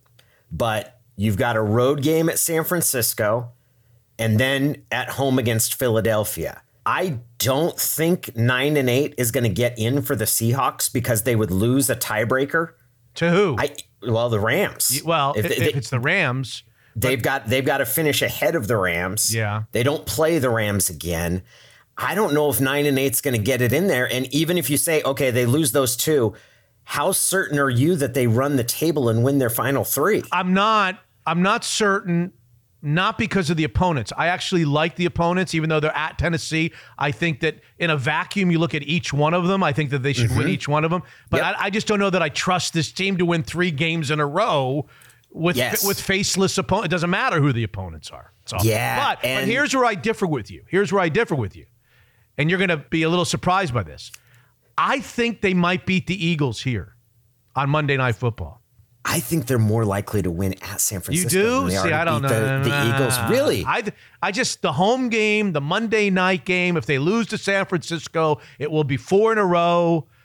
I First time ever, Pete will have lost four in a row in Seattle. First He's time never ever. lost, never lost four in a row. I just I don't know what it is about that Eagles game. I got a funny feeling about that Eagles game, and you can hold me to that and bring it back and throw it in my face if I if I'm wrong. But I and if they can win, well, either way, if they can win one of these two somehow, now mm-hmm. they need to win two out of the last three to get to nine and eight. And I don't know that as a distant relative of Mr. Playoffs that that I I agree with your assessment about nine and eight when I look at the NFC because you got to remember they've got a pretty good for a nine and eight team. They would have a pretty good conference record if it's not a head to head lock with the Rams. So that conference record comes into play, which is pretty good because they've lost what is it two games to the AFC, maybe three games to the AFC, at least two. Baltimore, Yeah, they've they- lost two. They lost to Cincinnati. Cincinnati. right? And then, they've still got and, Pittsburgh. and, and in this scenario where they lose two out, where they win two out of the three down the stretch to get to nine and eight, one of those could be against an AFC team because two of them, two of the opponents are AFC teams. So now you'd have three of your eight losses would be against the AFC. I, I don't know. I, I'm I'm spouting too much Mr. Playoffs right now. Do you think nine and eight they get in at nine and eight? Yeah, because I don't think the Rams are going to get to nine and eight. So I, I think the I think the Seahawks that's the magic number. Nine and eight gets them probably the last wild card in the NFC. I can see them getting there. That still feels like this is a step backward for It them does. this season. Yeah, yeah.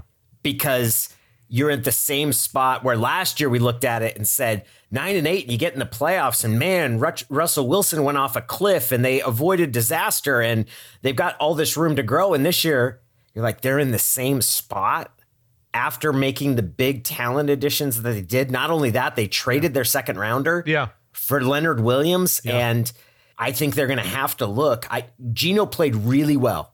Geno played really well against Dallas, but they're going to have to find an alternative at quarterback, even if they bring him back. They've got to find another path, another viable path at quarterback, and that path is not Drew Lock. To, it feels like they kind of found their way on offense, but it's a little bit too late. It's a little bit too late. Are you in in the camp of Geno's the problem offensively? Are you in my camp that when you see, especially see evidence to me Thursday night is profound. For the first time all year, they threw quick stuff. They mm-hmm. they had a little sleight of hand. They they used a screen pass or two. They used the middle of the field a couple of times. Now, I still have a problem with the way Shane Waldron handled those fourth down plays, especially the last one, where the idea was to get the ball to DeeJay Dallas, a special, a glorified special teams player, and to let Micah Parsons run free. But having said that, I've been saying all along, I've seen enough of Geno when you go back to the first nine games of last year and in spots this year, and now the Dallas game, which I thought was his finest moment, probably, you know, with the exception of the one interception, maybe considering everything Dallas's defense, where the game was, maybe his best performance of his Seahawks career. Could be. Maybe the best performance of his career, uh, Geno Smith. One of, anyway. I, I think the evidence, to, to me, the evidence is clear that the problem is the scheme. I said I said on the show last week, and I know I wonder if you agree. You pick up Brock Purdy, who by just about all metrics is the number one quarterback in the NFL. He's going to be the first team All Pro in the NFC. He's going to be an All Pro.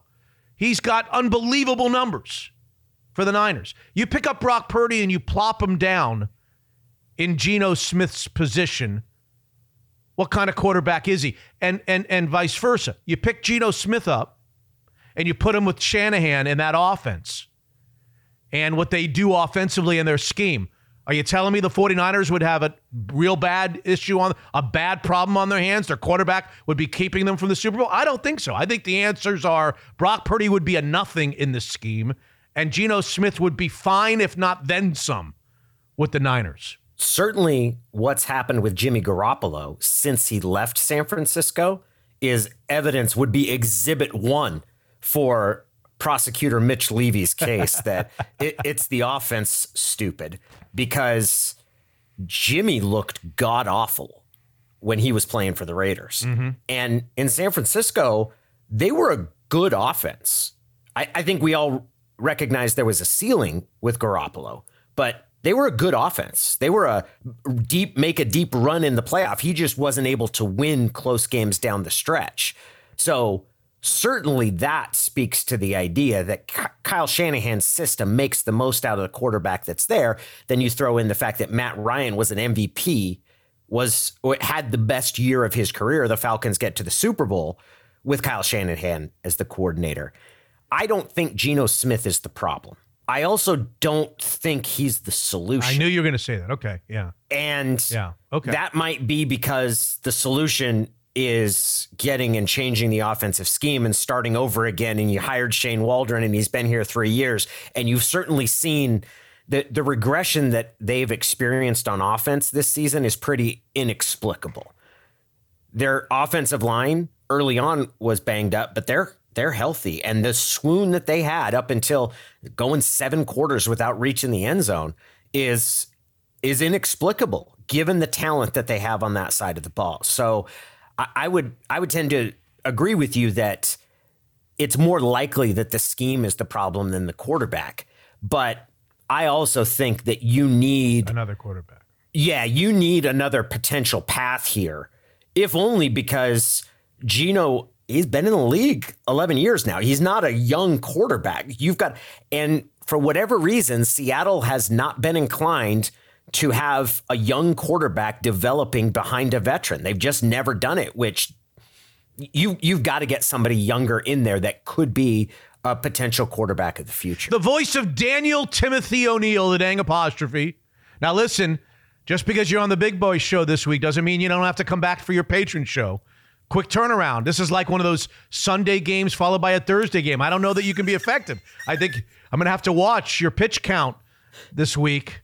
You got a quick turnaround. You're going to have to be sharp as a tack for the patrons on Thursday. You know that. The first thing you said to me, Mitch, was that I looked younger. You do. And I think that part of that is the joie de vivre, the little pep in my step ah.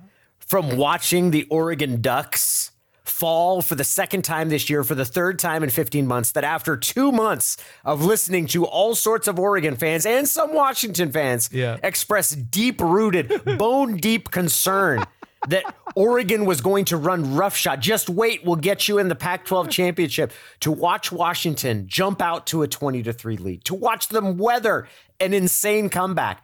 There, there is no mountain high enough. No valley low enough. that I will Diana, not- baby. Come I, on, I will not be ready for you on Wednesday to oh. bring you high heat as we look ahead to the college football playoff, to the Mariners and their bold moves and the. Oh wait, no, that probably won't. I want to point out for our audience that he's known to to toss in rap lyrics and ask me if I know who the artist is, which I'm O for the world. But when he throws in Diana Ross, I got, I got, I got it. I got it. Ladies and gentlemen, Daniel Timothy O'Neil. Thank you, Danny. Go dogs! She's back. Katie Versio, Director of Financial Planning, Evergreen Gavekal. Hi, Katie. I understand there's a special anniversary or birthday over there in Bellevue. Yes, uh, Evergreen is celebrating our 40th anniversary this year. Nice. Very, very nice. So that means the new Make Mitch Look Foolish quiz is a 40th anniversary special this week. That's right. Okay, I'm ready. Go ahead. So it's been an interesting year in the market. Overall, the S&P 500 is up about 11% for the year. Last time when we spoke in July, it was up about 19%. So there's been some volatility over that time. Okay. But I'm going to see how much you've been paying attention. Okay. First question, what is the return on value stocks for 2023? So value stocks are blue chip companies that trade at attractive valuations, often pay dividends, things like financials, Costco, companies like that. Mm-hmm. Value stocks, are they up 7%, 2%, or down 1%? I would think that they're up because overall the market is up, but I'll just say 2%. How about that? Unfortunately, they're down 1%. Oh, really? It's quite the diversion where what we're going to look at in question number two, Yeah. we're going to turn to our focus on what's the return on growth stocks. Right, right. These are companies like Tesla, Meta, Google, some of the big tech giants. Mm-hmm. So are those stocks up 31%, 24%, or 5%? So if the value stocks are down too, these have to be up big, big, big for the numbers to make sense. So it's either 24, 30. I'll say the 31%.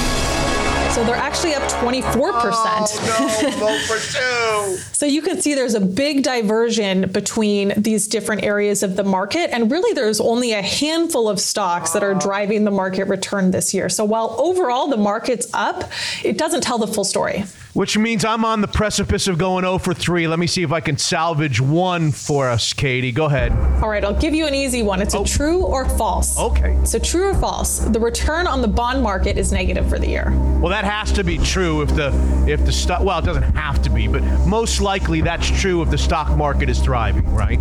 That's true. The bond market is down over 3% this year. So I go one for three, and in baseball, 333 makes me an all star hitter. I'm going to stick to that. We love Evergreen Gavekal, a terrific partner. Start your search and learn all about them at evergreengk.com because they're everything wealth. Unfiltered. It's the Seahawks Note Table presented by Taco Time Northwest. Hey, Brian Nemhauser, the corn chowder is back. And I've been diving in at perhaps an alarming rate. It's the best for a limited time at all Taco Time locations. Brian and Brady still buzzing after the close call in Dallas with the 49ers back on deck this week. Brian Nemhauser's also scratching his head about the KP rules on Mitch Unfiltered. We'll get there. we'll get there. Brady, much more competitive on the on the road in Dallas than I think a lot of people expected. Who gets the blame? Get out the pointer finger. Why did the Seahawks lose the game on Thursday against the Cowboys? Well, this one's pretty easy. I mean, their defense was terrible, and and look, I realized there were some calls that went against uh, the defense, some what ended up being big calls, and maybe some iffy, um, you know, pass interference type calls and coverage.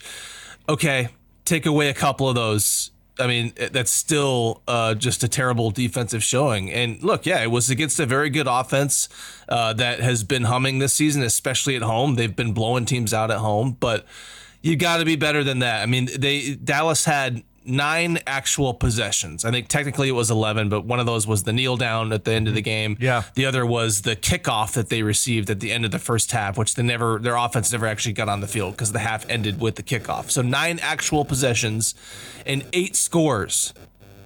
That's that's just terrible. And, and I mean, they they I guess you could say they did some things well. They got after Dak Prescott well with four sacks, I think seven or eight quarterback hits. But you, that's that's just an awful showing on defense, and so Okay, that, that's, the where reason. I go first. That's the reason. Brian Brady centered on the defense, and there's no question how bad the defense was. But when I asked him to Give me the reason why the Seahawks lost to the Cowboys. He never mentioned some of the big plays on offense for as good as the offense was. He never mentioned the three fourth down misses. You figure if they get a couple of those, or if Tyler Lockett catches the ball on offense, they also could have won the game. So where do you center on the uh, on the blame pie for this game? Well, I love to be a contrarian, you know. Uh, and here's the thing: I, I think the defense certainly didn't play a great game. I think they played a much better game than than Brady is saying, and then I think a lot of other Really? folks are saying. And my evidence for that is this was a quarterback in Dak Prescott that hadn't been sacked in three weeks. Zero in three weeks. He was sacked four times and should have been five if Darrell Taylor could have actually completed the the play there. Yep. You also had CeeDee Lamb, who had an amazing game, but they kept him mostly underneath. He averaged under 10 yards a catch. They were making Dallas work for the points that they got. They're not a better defense than Dallas's offense, period. Like that's just the, the case. But I thought for the most part, you know they they they held they held Dallas without scoring after the turnover from Geno. They held Dallas to a field goal um, at the end of the game that gave the, the offense a chance. They held Dallas four times in the red zone without a touchdown. So I think that they did enough in this type of game to win. And I think ultimately where this really hinged was the three fourth down plays that they couldn't convert and the Tyler Lockett drop. You know, I'd throw a small bit towards the Jake Bobo play before the fourth down, where I thought he absolutely should have gotten the first down and came up a yard short. But really, it was a fourth down plays to me that that cost this team the game. Okay, and On so- a screen pass, I might add a screen pass. Yes. Yes. Yes. But I just feel like that uh, I'm fortunate that Brady hasn't thrown his headsets in and disconnected from us when you took a shot at Jake Bobo. The fact that Brady's still on the line here, I was worried we were going to lose Brady when there was a shot at Bobo. So, okay. So, Brian, I'm kind of with you on the, the fourth down plays and the, the Tyler Lockett drop you want to assess now blame on those particular plays. It's funny. There's so much Geno bashing in the Northwest that if you watch social media, you'll see people blame Geno for the Lockett drop because people don't like to blame Tyler Lockett. He threw it too fa- too soon. It was on him too soon. He, he should have waited a half a second more. It was a tiny bit. It was a, it was centimeters behind him. I mean, there's all kinds of stuff. Do you want to take on either that play or the fourth down calls? Was it the calls? Was it the ex- execution? First of all, the Geno slander is just silly. That was an absolutely elite performance by Geno Smith. Not only was this guy getting rid of the ball in under two and a half seconds, he was under pressure the majority of his dropbacks and a majority of those times he was getting pressure in under two and a half seconds. And he was able to have explosive plays. Usually, when you're getting the ball out that quickly, it is these dink and dunk things, and it looks just awful. And they had a number of really big plays down the field. So I thought Geno Smith played an excellent game. Superb. I would even defend his interception throw. He had to make that choice quickly. I thought Tyler Lockett again lost on that route, was overpowered on that route. The ball placement was pretty good, and he didn't make the play. So I, I definitely think that, that Tyler Lockett was at fault on for stumbling. I, I mean, fault is kind of odd, but he stumbled. He just stumbled. It But he, happens. st- The but he still could make the catch. Stumbling. yeah, it was a physical in- error. It was tough. I, I don't really. I'm not like upset with Tyler Lockett there. It just happened. Yep. I, eh, you know, I think that the I was happy that they called a run play on fourth and short. For God's sakes, we can't get Shane Waldron to call a run play on a short yardage situation. And then you know the the the, the play that I quiv- um, have a, a challenge with is the last play call. That I mean, we, I think we all that's an easy target. It just made no sense for that to be the call of all the things you can do. And I have not spent time on the refs yet, but that was another part of my defense for the defense. I think there was at least a 10 point swing on on referee calls in this game. And I think they were really awful, awful calls. So I don't normally go there, but I Yeah. think the refs had a massive impact on this. as So well. Brady, you dissected on Twitter the fourth down plays and Pete Carroll's explanations on 710 710 ESPN, ESPN 710. How does he how do we how do we say Seattle it? Sports 710 Okay, a.m. Seattle Sports 710 Say it with me. AM. Um, after doing all that and listening to the explanations, have you arrived at any personal conclusions on the fourth day on the fourth down problems that really essentially could have cost them the game. based on what Pete Carroll said, based on what we heard afterwards, and just looking at it logically, it does sound like you know the the plays were poorly executed, but also it sounds like there was an opportunity. And and Pete Carroll, you have to kind of read between the lines in what he was saying. He seemed to strongly imply that on the second two, not not the Charbonnet run, but the the pass where he just heaves it up to Right. Jaxon Smith and Right, Njigba, right. and then obviously the last one where they could have done a better job of identifying, you know, the look before the snap and, and either getting out of the play or getting out of the protection. Um, and so he he did seem to be putting some onus on Geno to to see that better. Now you, we can go through each one of those individually. Uh, I mean, on, on the first one, Charles Cross just gets beat. He sort of uh, misjudges what Demarcus Lawrence is going to do based on Demarcus Lawrence's alignment, and Lawrence just blows up the play in the backfield. But again, Pete Carroll said, and actually that was the one where Carroll didn't really put anything on Geno there. That was on Cross. The second one, he said that was basically just a technical error on the tackles, where because Dallas was showing you know blitzes in the A gaps. The O line is squeezing inward, uh, and as part of that, they're sort of trying to main. They're they're using what's called a drag hand technique, uh, and they got a little too heavy with that, and it caused pressure on the outside. But again, he said that Geno could have seen that front and maybe not expected to have as much time as he did. Uh, and then the last one is obviously the most interesting one. Uh, it's the most debatable and it was the most important one. But yeah, he, he again seemed to say that, A, they should have blocked it differently. The plan at the line of scrimmage, based on what they called there, was uh, to leave Parsons unblocked. Now, Carroll said afterwards that they shouldn't have done that, that they should have changed that and they should have had Abe Lucas block uh, Micah Parsons there. Now, Carroll said that, interestingly, he said that he liked the play and he said that he thought the play would have worked. But if you watch it, and you made this point uh, on Twitter, Mitch, that um, it looked like Demarcus Lawrence had that sniffed out the entire time, and that he was all over Dallas, and so um, I, you know who knows what it would have looked like had they Hold on. had they blocked it differently or properly. So we could talk about Micah Parsons all we want on that play, Brian, and we could talk about Demarco Lawrence, uh, Demarcus Lawrence on that play all we want. But I think we're losing sight of the football 101 mistake here. And maybe the football 101 mistake is any play where you let Micah Parsons run unimpeded. But there's another football 101 mistake here. You've got all these guys on your football team offensively, and the decision is to throw it to your third down running back in the flat, who's really uh, a glorified special teams player who hasn't made a play really offensively in his entire career as a Seattle Seahawk. I mean, you've got all these other guys. Wh- Why are we why are we throwing it to third? All due respect to DeeJay Dallas. I don't mean any disrespect to him, but but come It on. sounds like you little- mean a little- little, little- like little you mean a little disrespect. no, no, little I, I, I. I really don't mean. I, it, it, it's not his call. Why are we featuring him Yeah. in the big in the single biggest play of the football Well, game? well, Brady mentioned that the offensive lineman was struggling with the drag hand technique. I think DeeJay Dallas has a career of struggling with the drag foot technique. Uh, so, so yeah, I, I will disrespect. I, I, I, not as a person, but as a player, DeeJay Dallas, for me, is a guy that has very little to offer out of the backfield.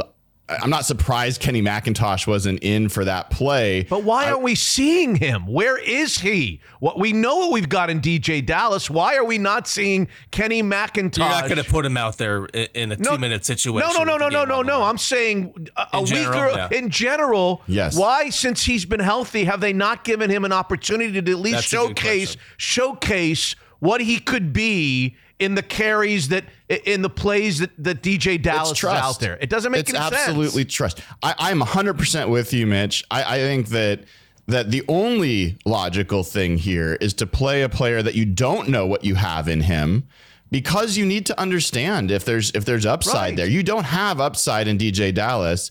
So so I'm 100% with you, but the reason they don't is cuz they trust DeeJay Dallas to do what he's supposed to do on the play and they don't yet know from Kenny McIntosh and they're not yet in the situation where I think at least for me I am, which is this season, the rest of the season is player evaluation. This isn't about winning a Super Bowl. This isn't about contending. And you- you're not learning anything from playing DeeJay Dallas. So I absolutely would want to play Kenny McIntosh. But I, I think. I think we're miss- missing the even bigger point here. Kenny McIntosh is not the difference between this team being good and bad.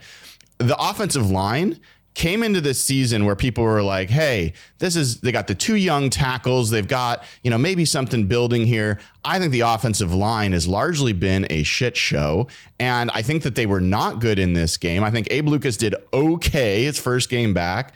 Charles Cross struggled mightily. I, I, think that this entire line is a question mark going into next season. That is the biggest issue with this entire team, bar none. Okay. And I, I don't think okay. it gets enough conversation. Okay. Brady, that's what, three in a row lost, four out of the last five lost. And yet, an eternal optimist might point out, at least temporarily, the return of the offense's pass game against Dallas. Clearly, that was the best game from a pass offense perspective of the entire season, especially when you consider where they did it and against what defense they did it. The play calling was a little bit different.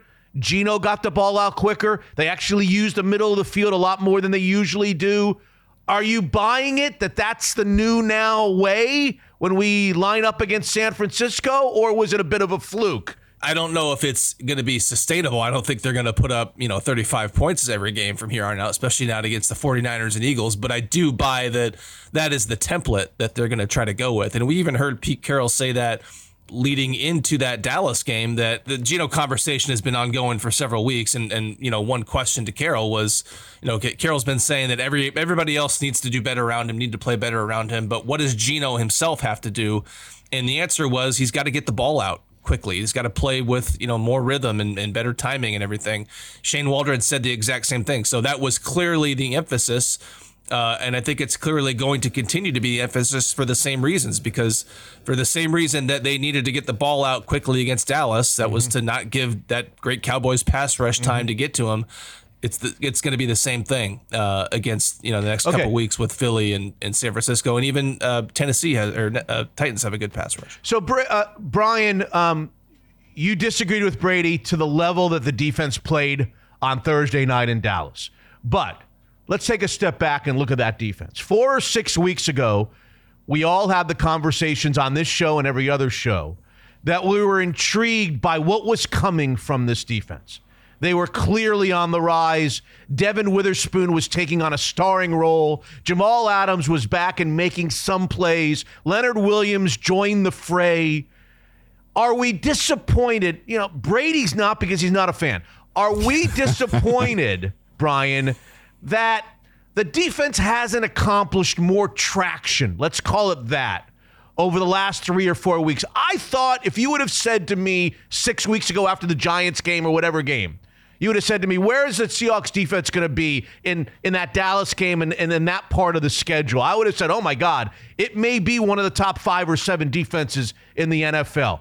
They're not there yet, regardless of how you think they played against Dallas. Why and should we feel disappointed in that. Yeah, I, I, absolutely think it's reasonable to be disappointed. And I thought it was reasonable to be hopeful back then. And I think there's a few things that I look at. One is I think the Uchenna Nwosu loss was a bigger deal than I gave it credit for. So I, I didn't think it was going to be as big of a deal. I think they have no legitimate second pass rusher on the edge. There's just nobody that stands up. Frank Clark shouldn't even be in the NFL at this point. He got a lot of snaps in this game, and that's just evidence of the level that they've got on the edge yeah. opposite Boye Mafe. Boye Mafe, as well as he's played, is not a premier pass rusher. He's not a guy that's going to beat double teams and, and dominate. Uh, and so I think that's an issue. I think that the linebackers have finally they found offensive play callers who found ways to isolate the linebackers in coverage and as good as they played against the run those guys have not been great in coverage especially Bobby Wagner and that's come to bite them yeah. and then Jamal Adams yeah he looks like a guy who is coming back from a major injury and is not the impact player, play in, play out, game in, game out. I think that the corners have played pretty darn well. I think even Riq Woolen, who we've been critical of for good reason, I think has played pretty well. And I even think played reasonably well in this game uh, against mm. Dallas. So, yeah, I, I basically look, I, the way I look at it is the okay. safeties are the two highest paid players on this team, I believe and I think they're two of the worst starters on this defense. Really, Quandre, That's a major Quandre issue. Diggs, no good on Quandre Diggs. No, no bueno. good, no good, no good. I don't okay. think he's on this team. So, so let me, Brian, ask you then uh, now after what you said about the edge rushers, which I, by the way, completely agree about. Nwosu and about everybody outside of the name Mafe. Let's then now circle back for a second on the Leonard Williams acquisition talk after they did it. You remember, we talked about Chase Young. Now, I don't pretend to know, you would know what Brian's BFF, PFF would say about Chase Young's contribution to the 49ers so far. Maybe you'll tell me he's been terrible. I don't know. But I got to tell you, Brian, I'm with you, and I know you have the same reaction as I do. Every time the Seahawks defense goes out to the field in a game, they've got the rotation where Frank Clark is out there and Derick Hall is out there. I look out on my TV and I say, my God, they are severely missing edge performers when Frank Clark and Derick Hall are out there. And so I wonder back, did they make the right decision? Was as great as Williams might be, was Williams the right decision in terms of the trade deadline for the Seahawks? From my perspective, absolutely. I, I, haven't changed my point of view at all. Well, they could have gotten an edge. You were just complaining about the edge. That they're I, I get severely it. missing an edge. It's guy. very specific. If we were talking about Brian Burns or someone who was going to be a guy that they were going to extend, it would be a different conversation. Oh, okay. Okay. I don't because think there's the any contract. chance they would have extended Chase Young, and okay. so he would have been a rental player. Okay. And I think that's the wrong move for this team. They shouldn't be all in on rental players, and that's why. God, I feel so bad for Leonard Williams going from the Giants to this. He thought he was coming to a winning team. They haven't won since he came here. Well, I guess maybe they won once. But now I think there's a real chance that trade is a disaster because he may not want to re-sign if this is the trajectory of this team and you've lost a second rounder for a rental player. That's what you could not afford to do. Yeah, I, I think they still made the right move there. I mean, it, but in terms of getting in terms of going for Leonard Williams versus Chase Young. Now, the question of did they give up too much for Leonard Williams? That's a whole other question. But I, I think he's playing well and I I still think you go back to the reasons why they wanted him over Chase Young. It was Chase Young's got the really significant injury history and Washington was desperate to move on from a guy that they had drafted that early and that was a red flag. And so I look I think, you know, when you talk about the edge, you got to factor in Dre'Mont Jones there because he is playing on the edge more, but like you said, they're just getting zero zero from Frank Clark and Derick Hall. And so, um, yeah, the, the Nwosu thing is a big deal. I, I don't think that Quandre Diggs is playing that poorly. I mean, his job first and foremost is to cover the seams uh, in, in, posts, and there hasn't been a lot of balls that are getting over his head. He hasn't made as many plays as he had in recent years, but he hasn't. He's not like he's giving up uh, a ton of plays, and he's not. I mean, he's probably the fifth or sixth highest paid guy on the team. There's not as big a disparity between what he's getting paid and how he's performing. But I do agree with you that given the way it's going, anybody who's making any sort of money on that defense and isn't, you know, one year into a contract, I think you do have to wonder whether or not they're going to be back next year. And I, I think there's a very tiny chance that Jamal Adams is back. I think that is becoming more and more of a no brainer. So there is a, a 100% chance that we will be back for patrons on Friday. Unlike the last two weeks, that's when we'll revisit KP, where the updated standings are Mitch six, Brady three, and Brian one. But I feel like Brian needs a little space on the show. I can see it in his eyes. He wants to, after all these years of Mitch Unfiltered and the uh, and the Seahawks no table and the KP competition, I can just see him chomping at the bit to have the rules changed. The rules committee go back over the uh, the way we uh, police this thing. Yes. Oh, I'm I'm here as a humble guest, so I'm happy to to go with whatever the rules are. It is it is a little bit odd that you, you guys don't go with what Vegas goes with, which is spread, but but that's you know that's what well, how you want to do. I've, I've fought this battle and lost it before, and Mitch's explanation was if we go by point differential, then that means if the Seahawks lose by seven, and I picked 100 to 93. Correct. You know, for Dallas to correct. win, then does correct. that mean that I win? Correct. I argue, yeah, maybe. C- correct. Correct. If if if Brian Nemhauser picks Seahawks 3, 49ers nothing this week, and Brady Henderson picks Seahawks 41, Niners 37 this week, and the final score is 40 to 37 on Brian's watch, Brian would win with 3 nothing over Brady's 41 to 37.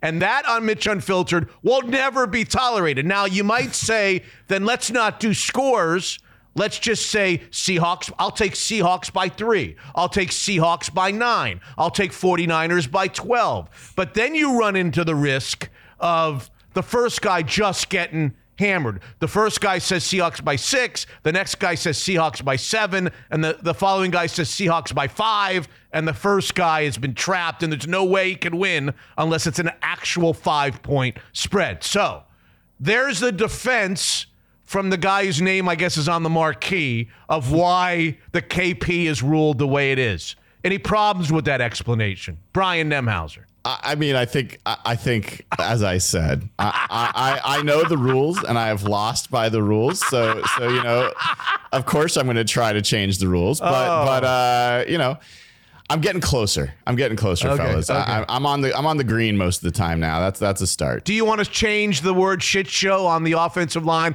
or do you want to stay with shit show? You, I'll give you an opportunity to choose a different noun to describe the uh, the offensive line's performance. Why would I do that? Nah, I'm just. just because I wanted to say shit show. That's it, ladies and gentlemen. Seahawks No Table, episode 265. We'll be back for uh, patrons on Friday, just before to preview the San Francisco 49ers' second tilt of the season. Brian Nemhauser, the Hawk blogger on Twitter, thank you so much. Thank you, Mitch, and congrats to the Washington Huskies. Yeah. Number two, Brady Henderson, ESPN.com. Thank you, Brady. All right, thanks, Mitch. Hey, look who it is. It's Lindsay Schwartz of Daniel's Broiler. I got to tell you, while my family was loving Thanksgiving at the downtown location, Lindsay's family was experiencing the Leschi remodel after a couple of months. How'd it come out, Lindsay? Hey, Mitch, happy holidays. Uh, it came out great. We had a great time. The space looks beautiful. The views are even better. There's more windows, bigger windows. We kind of rearranged the room and the furniture to take better advantage of the views. It's awesome. Uh, you got to check it out. You're going to love it. Yeah, we've already made plans. The Levy family has to check out the new remodel at Leschi, the original Daniels broiler. Now, Daniels starts with a D, December starts with a D. There's nothing quite like Daniels during the holidays, Lindsay. It's true. I mean, we talk about how we're great for celebrations all year long, but December is such a great month for celebrating. And all four locations have something unique about them during the holidays. Leschi, that we just talked about, you can see the Christmas ships on certain nights. The Lake Union location, you can also see the Christmas ships. Bellevue's the gorgeous views. Uh, Downtown Bellevue's all lit up. You can do the Winter Wonderland, the Snowflake Lane next door. And downtown Seattle's looking good right now. It's all decorated for the holidays. So it just feels festive at all the locations and uh, a great place to celebrate for sure. And if your office is looking for a spot for private parties, Daniel's Broiler offers the best opportunity. We love Daniel's Broiler at Mitch Unfiltered, obviously, world class steakhouses. Hey, it's time for a visit with Zeke's president, Dan Black. And Dan, there's an obvious first question here. Does your son Hank fully comprehend that he could have been at a national championship contender and Heisman frontrunner had he stayed at home instead of being a traitor and going off to Austin, Texas? Does he understand this? You're hitting on one of my favorite subjects right now, Mitch. This is a this is good family uh. trash talk going on right now.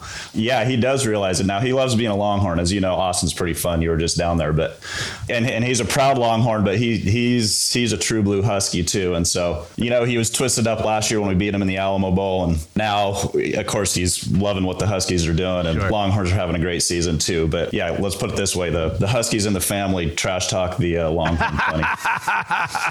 Speaking of football season, last time you were on, you told us about a football promotion that you're doing at all the Zeeks. First of all, how's it going? And second of all, how about reviewing how we can participate? Yeah, no, it's going great. Pigskin 10 is super popular. People are using it.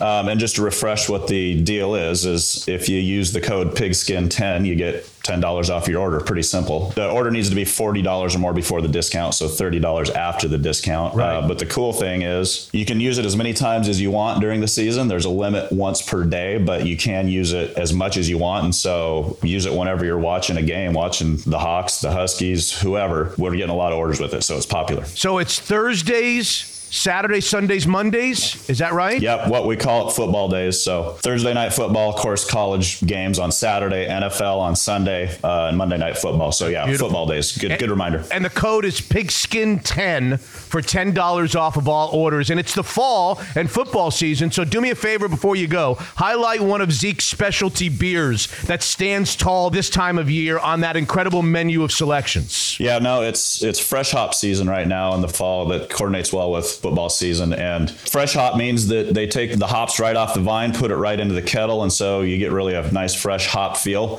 So we got two of them: Single Hill Lateral A fresh hop and uh, varietals. Everything is Blossom fresh hop. So those those are the recommended beers right now. That's awesome. Zeeks Pizza from Seattle all the way to Boise, homegrown in the Northwest. Unfiltered.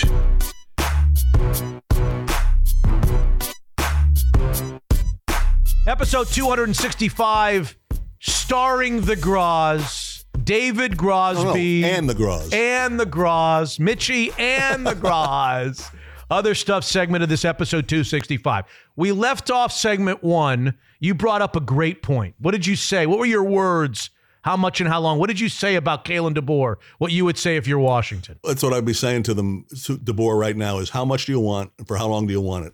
Because I think he, he looks like an uh, 102 and 11 record overall. The ability he had to communicate with his guys this year, I thought was incredible. You mentioned uh, in in the, that segment we were talking about it that you know maybe without his offensive coordinator, because I mean that guy looks fantastic to me. I mean you think he'd be a head coach somewhere. I think DeBoer is, is something special as a coach. We'll see what he can do without Penix, obviously.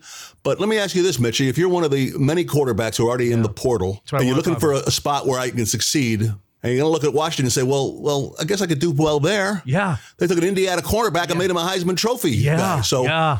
I, I think in terms of recruiting players, which is what's what's happening again. I mean, it's not recruiting; it's more like the NFL and paying guys.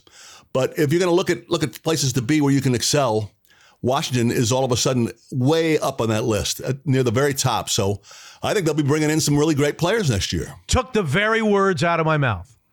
I think there are two obviously big factors when it comes to quarterbacks in the portal. And what I said to you at the end of segment one, I truly believe that the starting quarterback for Washington next year is not on the team right now.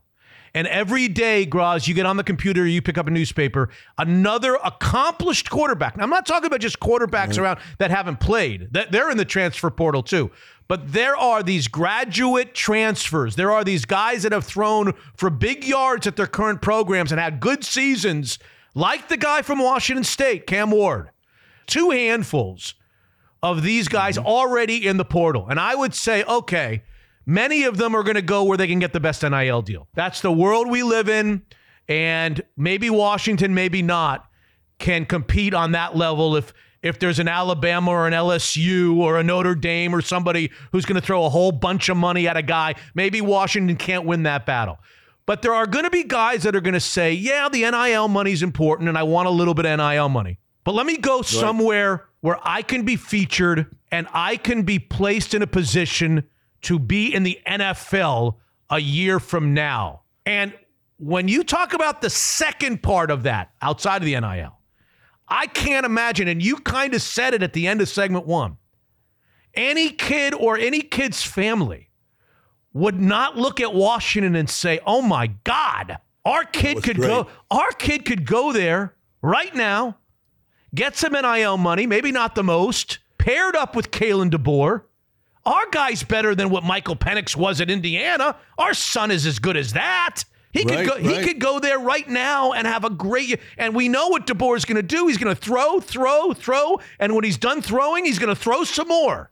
I mean, this where would Wide you want- receivers too. Wide receivers Wide, too. wide receivers too. I mean- why? why in the world would you not? Now, wide receivers a little bit different because they have other wide receivers that will remain on the roster that from this Fair year. enough. But the quarterback position, again, no disrespect to Dylan Morris, it's wide open. It's it's here, baby. Go there and throw for Mm-hmm. 4,000 yards and go to the NFL the following year, Groz. It's amazing that, that this happens and Washington's in that position that that they are as attractive a team as there is in the. co- I mean, look, they might be coming off a national championship. I mean, can you imagine that?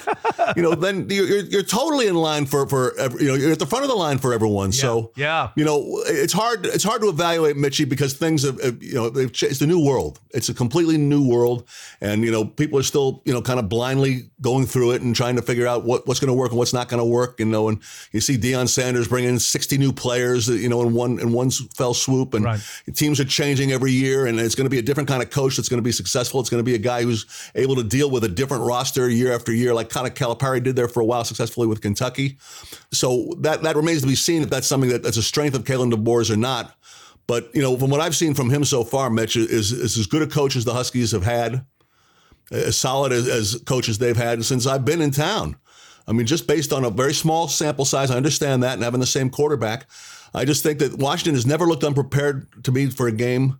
Communication level they seem to have going between the coaching staff and the players seems to be outstanding.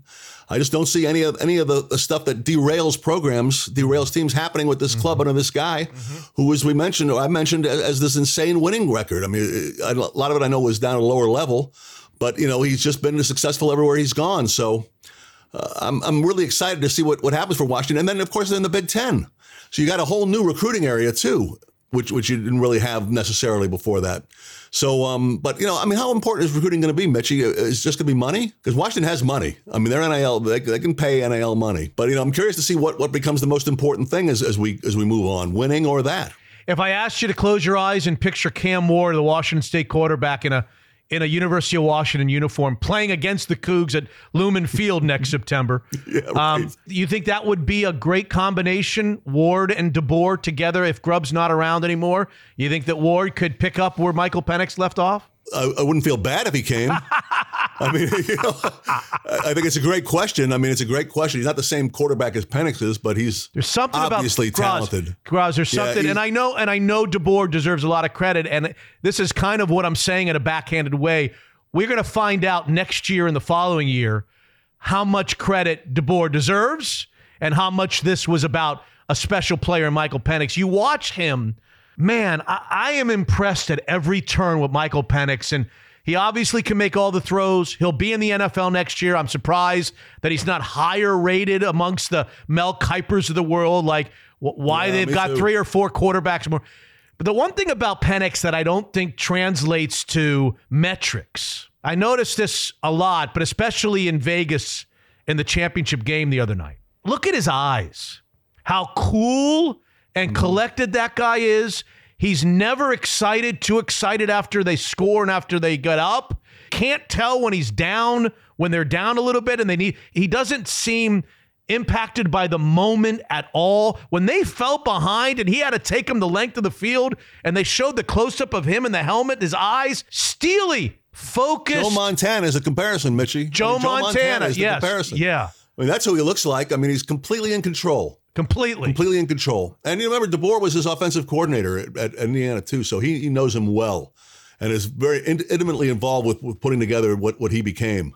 But um, certain things you can't teach, and that's that's that's the biggest one of all. Right. Is composure. I mean, you know, you can try and tell guys to be composed, but how do you teach it? You either have it or you don't, and he has it. It's very easy in a game like that, Groz. I think we all know this.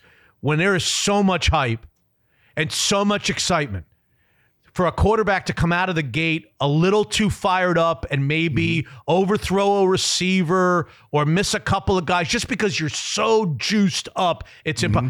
not him. Not I- I- I- maybe Penix, maybe a little Penix in those first couple of drives. I'll tell you, every throw from the get go that Penix, Penix, even throws that he missed were really, really close. He was right on point. He did not let the moment affect him in the least on Friday. No, and Yeah. Aggie not be intimidated. I don't care if you're Alabama or whoever you are. If you're in a close game against this guy in the fourth quarter, Oh, who you've watched on film uh, come through time after time after time. Close games doesn't matter if, if it's a great opponent or a bad opponent. Close games, you just win them. Period. It's been a marvel to watch. I mean, he, he's been as great a Husky quarterback as there as there, they've ever had, and it's just after two years. But he's really been something special. Before we get out of here, Groz, how about uh, the Mariners' inactivity? A lot of restless Mariners fans out there wondering what the heck is going on. I hear guys leaving. I hear you trading Suarez. I hear you're not signing back. Teo, I hear you say, "Oh, we're not in the Ohtani sweepstakes. That that's way out of our price range. He's not in our future." What are we doing here? The Mariners fans are getting a little, uh, a little, te- a little test. Yeah, verklempt, a little testy. Groz, what's going on? Are they improving the team or not? Well, remember they're just shooting for fifty four percent, Mitch. So I mean, they Suarez. I mean, to me, it's a guy who who just wanted to be there. You know, I, well, my little thing with gas that we do on on on um, X. Mm-hmm. You know, I talked about uh, there's this video game out of the park baseball, which you can pretend to be a general manager. And sometimes when guys leave in free agency, the message comes up: players are very disappointed to see so and so go. In, in a nutshell, that's Suarez. I mean, he was an incredibly popular guy in that clubhouse. Everyone, I mean, he was a leader. He played every game last year, I think. Yep. Drove in 96 runs. I mean, was, was just, and you traded him for a reliever that might be good and a backup catcher, right? I mean, Salary dump. uh, right. Teoscar, you maybe you weren't going to re-sign him anyway. And by the way, if you want to be in the Ohtani race, you better say you're not interested because that's what he said. That's what he and his people Oh. have said. That if anyone talks about uh, having good meetings with us or something, they're automatically you don't. out. You don't think? Are you suggesting that the Mariners are actually in the Ohtani race and they're just playing possum right now, or not? I think. I think. Well, so is everyone else who's not talking about him. Um, yeah, I think they're in it. Oh. I don't know if they, I don't know if they're leading it, but I think they're competing for it. I think you know they went in it the first time around. They pushed it out of them real hard, and you know this is a team that once upon a time paid 275 million or something for Robinson Cano, so that they're willing to. They have been shown the ability to step up beforehand. Now you're gonna have to do a lot better than that. Obviously, to get Ohtani, it's gonna you're gonna have to break the bank like it's never been broken before. I think everyone knows that. And it still might not be enough if he wants to stay in LA, but you know, he's not acting like he wants to stay in LA. If he was, if it was a fait accompli, he was going to the Dodgers, he would have gone. Mm-hmm. So I think that there any, I think anyone and everyone is in that race, you know, who wanted to be. And those who are, who are saying that they, well, no one's going to say they've had a conversation with him now because his side has made it very clear that, that they don't want that to happen. But look, if the Mariners do that, I mean, if they had done that last year, is that worth one or two games? If say it could have happened last year, I mean, that's what you're, that's what you're talking about improving, right? 89 win team this year. It's not like a 65 win club or something like that. You're joining a team that was in the playoffs two years ago, just missed them by a hair's breadth this year, with young a young star, you know, in the field for you, with a pitching staff that you're not completely, you know, dependent on. You got other good young starters there as well. Mm-hmm. Mm-hmm. What would be a smarter move for them? To, to go to sell out for him and get every, do everything they can to get him, and then talk about the damage you've done to the fan base. You know all the other extraneous things that have gone on. Isn't this the band-aid that would solve everything? There's got to be two things. A, they've got to be willing to spend the money, which I which I que- I question both of these two things. They got to be willing to spend the money. I question it, and he's got to be desirous of coming to Seattle. I question it. That's why I don't think it will get done. And when it doesn't get done, whether it's because they don't want to do it or they just can't do it, then what do they do, Groz? Are you interested in one year of Juan Soto? Juan Soto is uh, represented by Scott Boras. I would imagine he's going to ask for incredible amounts of money a year from now. He will definitely not do an extension right now with whatever team would trade for him. So whoever's going to trade for him would have to give San Diego a, a really good package of prospects. You'd have to mortgage a good chunk of your farm, and you'd only be getting Soto in right field for a year. Are you doing that, Groz? No, no, I'm not. Not for a year. I mean, if you could, if you uh, had a belief that you could re-sign him, and supposedly you have a decent relationship with Boras, then yeah. But otherwise, no, I'm not giving up a couple of chunks of of of, of what I've got for a guy for one year. No, and I, I will say, you know, the other thing about Ohtani is he's the only the only other team, only the city I've ever heard him talk. The only city I've ever heard him talk about was Seattle, where he said at the All Star game that it was nice to hear the fans chanting, and that he spends a lot of time up here. I mean, aren't those aren't these little little signs oh. that there might be something there, Mitchie? Groz. I know, I know, I know. It, it's, Come it's, on, it's God. taking a, taking a, it's another win, but but you know, we'll we'll see. Groz. Occasionally they've jumped up. We'll see if they do. Groz, I need you to turn those headphones up a little bit higher so that you can hear what you're actually saying. that a that a Seattle Mariners baseball team would give this guy what is it, 50 million a year? I think it's I think it's seven hundred fifty million dollars overall probably contract. Pump him up. I think that's what he's going to cost. I don't think you're gonna. I don't think you're hearing what's coming out of your own mouth right now. He's going to cost a fortune, but I tell you what, man. I mean, he puts you right there. Let's finish with Tiger. You and I are Tiger Woods fans, are we not? Yes, sir. How do you feel about the fact that he, he's playing? He not only played in his own tournament, but there's now uh, some subspan- some substantial reports that he's going to play once a month this year. He feels well enough to be able to rev it up to play in the majors and maybe three or four other tournaments. So one tournament a month over seven months. Would you uh, would you welcome that? Would you be happy with that? Oh yeah, I mean, Mitch, it's it's funny. I mean, I can't think of another guy can who's got a, has a bigger impact on his sport still than Tiger Woods has on the PGA Tour. I mean, the PGA Tour is incredibly entertaining. I mean, you you follow it much closer than I do, but you got a lot of good young players, a lot of them, and yet you hear the name Tiger, and it's forget about all them. What about him? What about him? He he just he stands astride golf like a colossus. Yeah, and and I, I always always has and always will. So I think back monthly is great. I thought we were going to say back for the majors, maybe.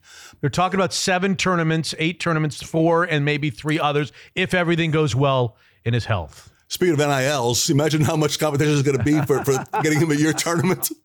I mean, geez, uh, no, I, I, think it would. Be, I think it would be absolutely outstanding if he can come back. And, to, and just to double down on what you said, and you said it properly, which is with all the great young players, which is interesting to watch without Tiger. Tiger steps onto the golf course and everything changes. To double down that, look at the faces of every one of those young players all these young players bring us to the game of golf, the Rory McIlroy, and Rory's not so young anymore, but you get the point. When when Tiger shows up, look at those faces of those young players. It's like the Messiah.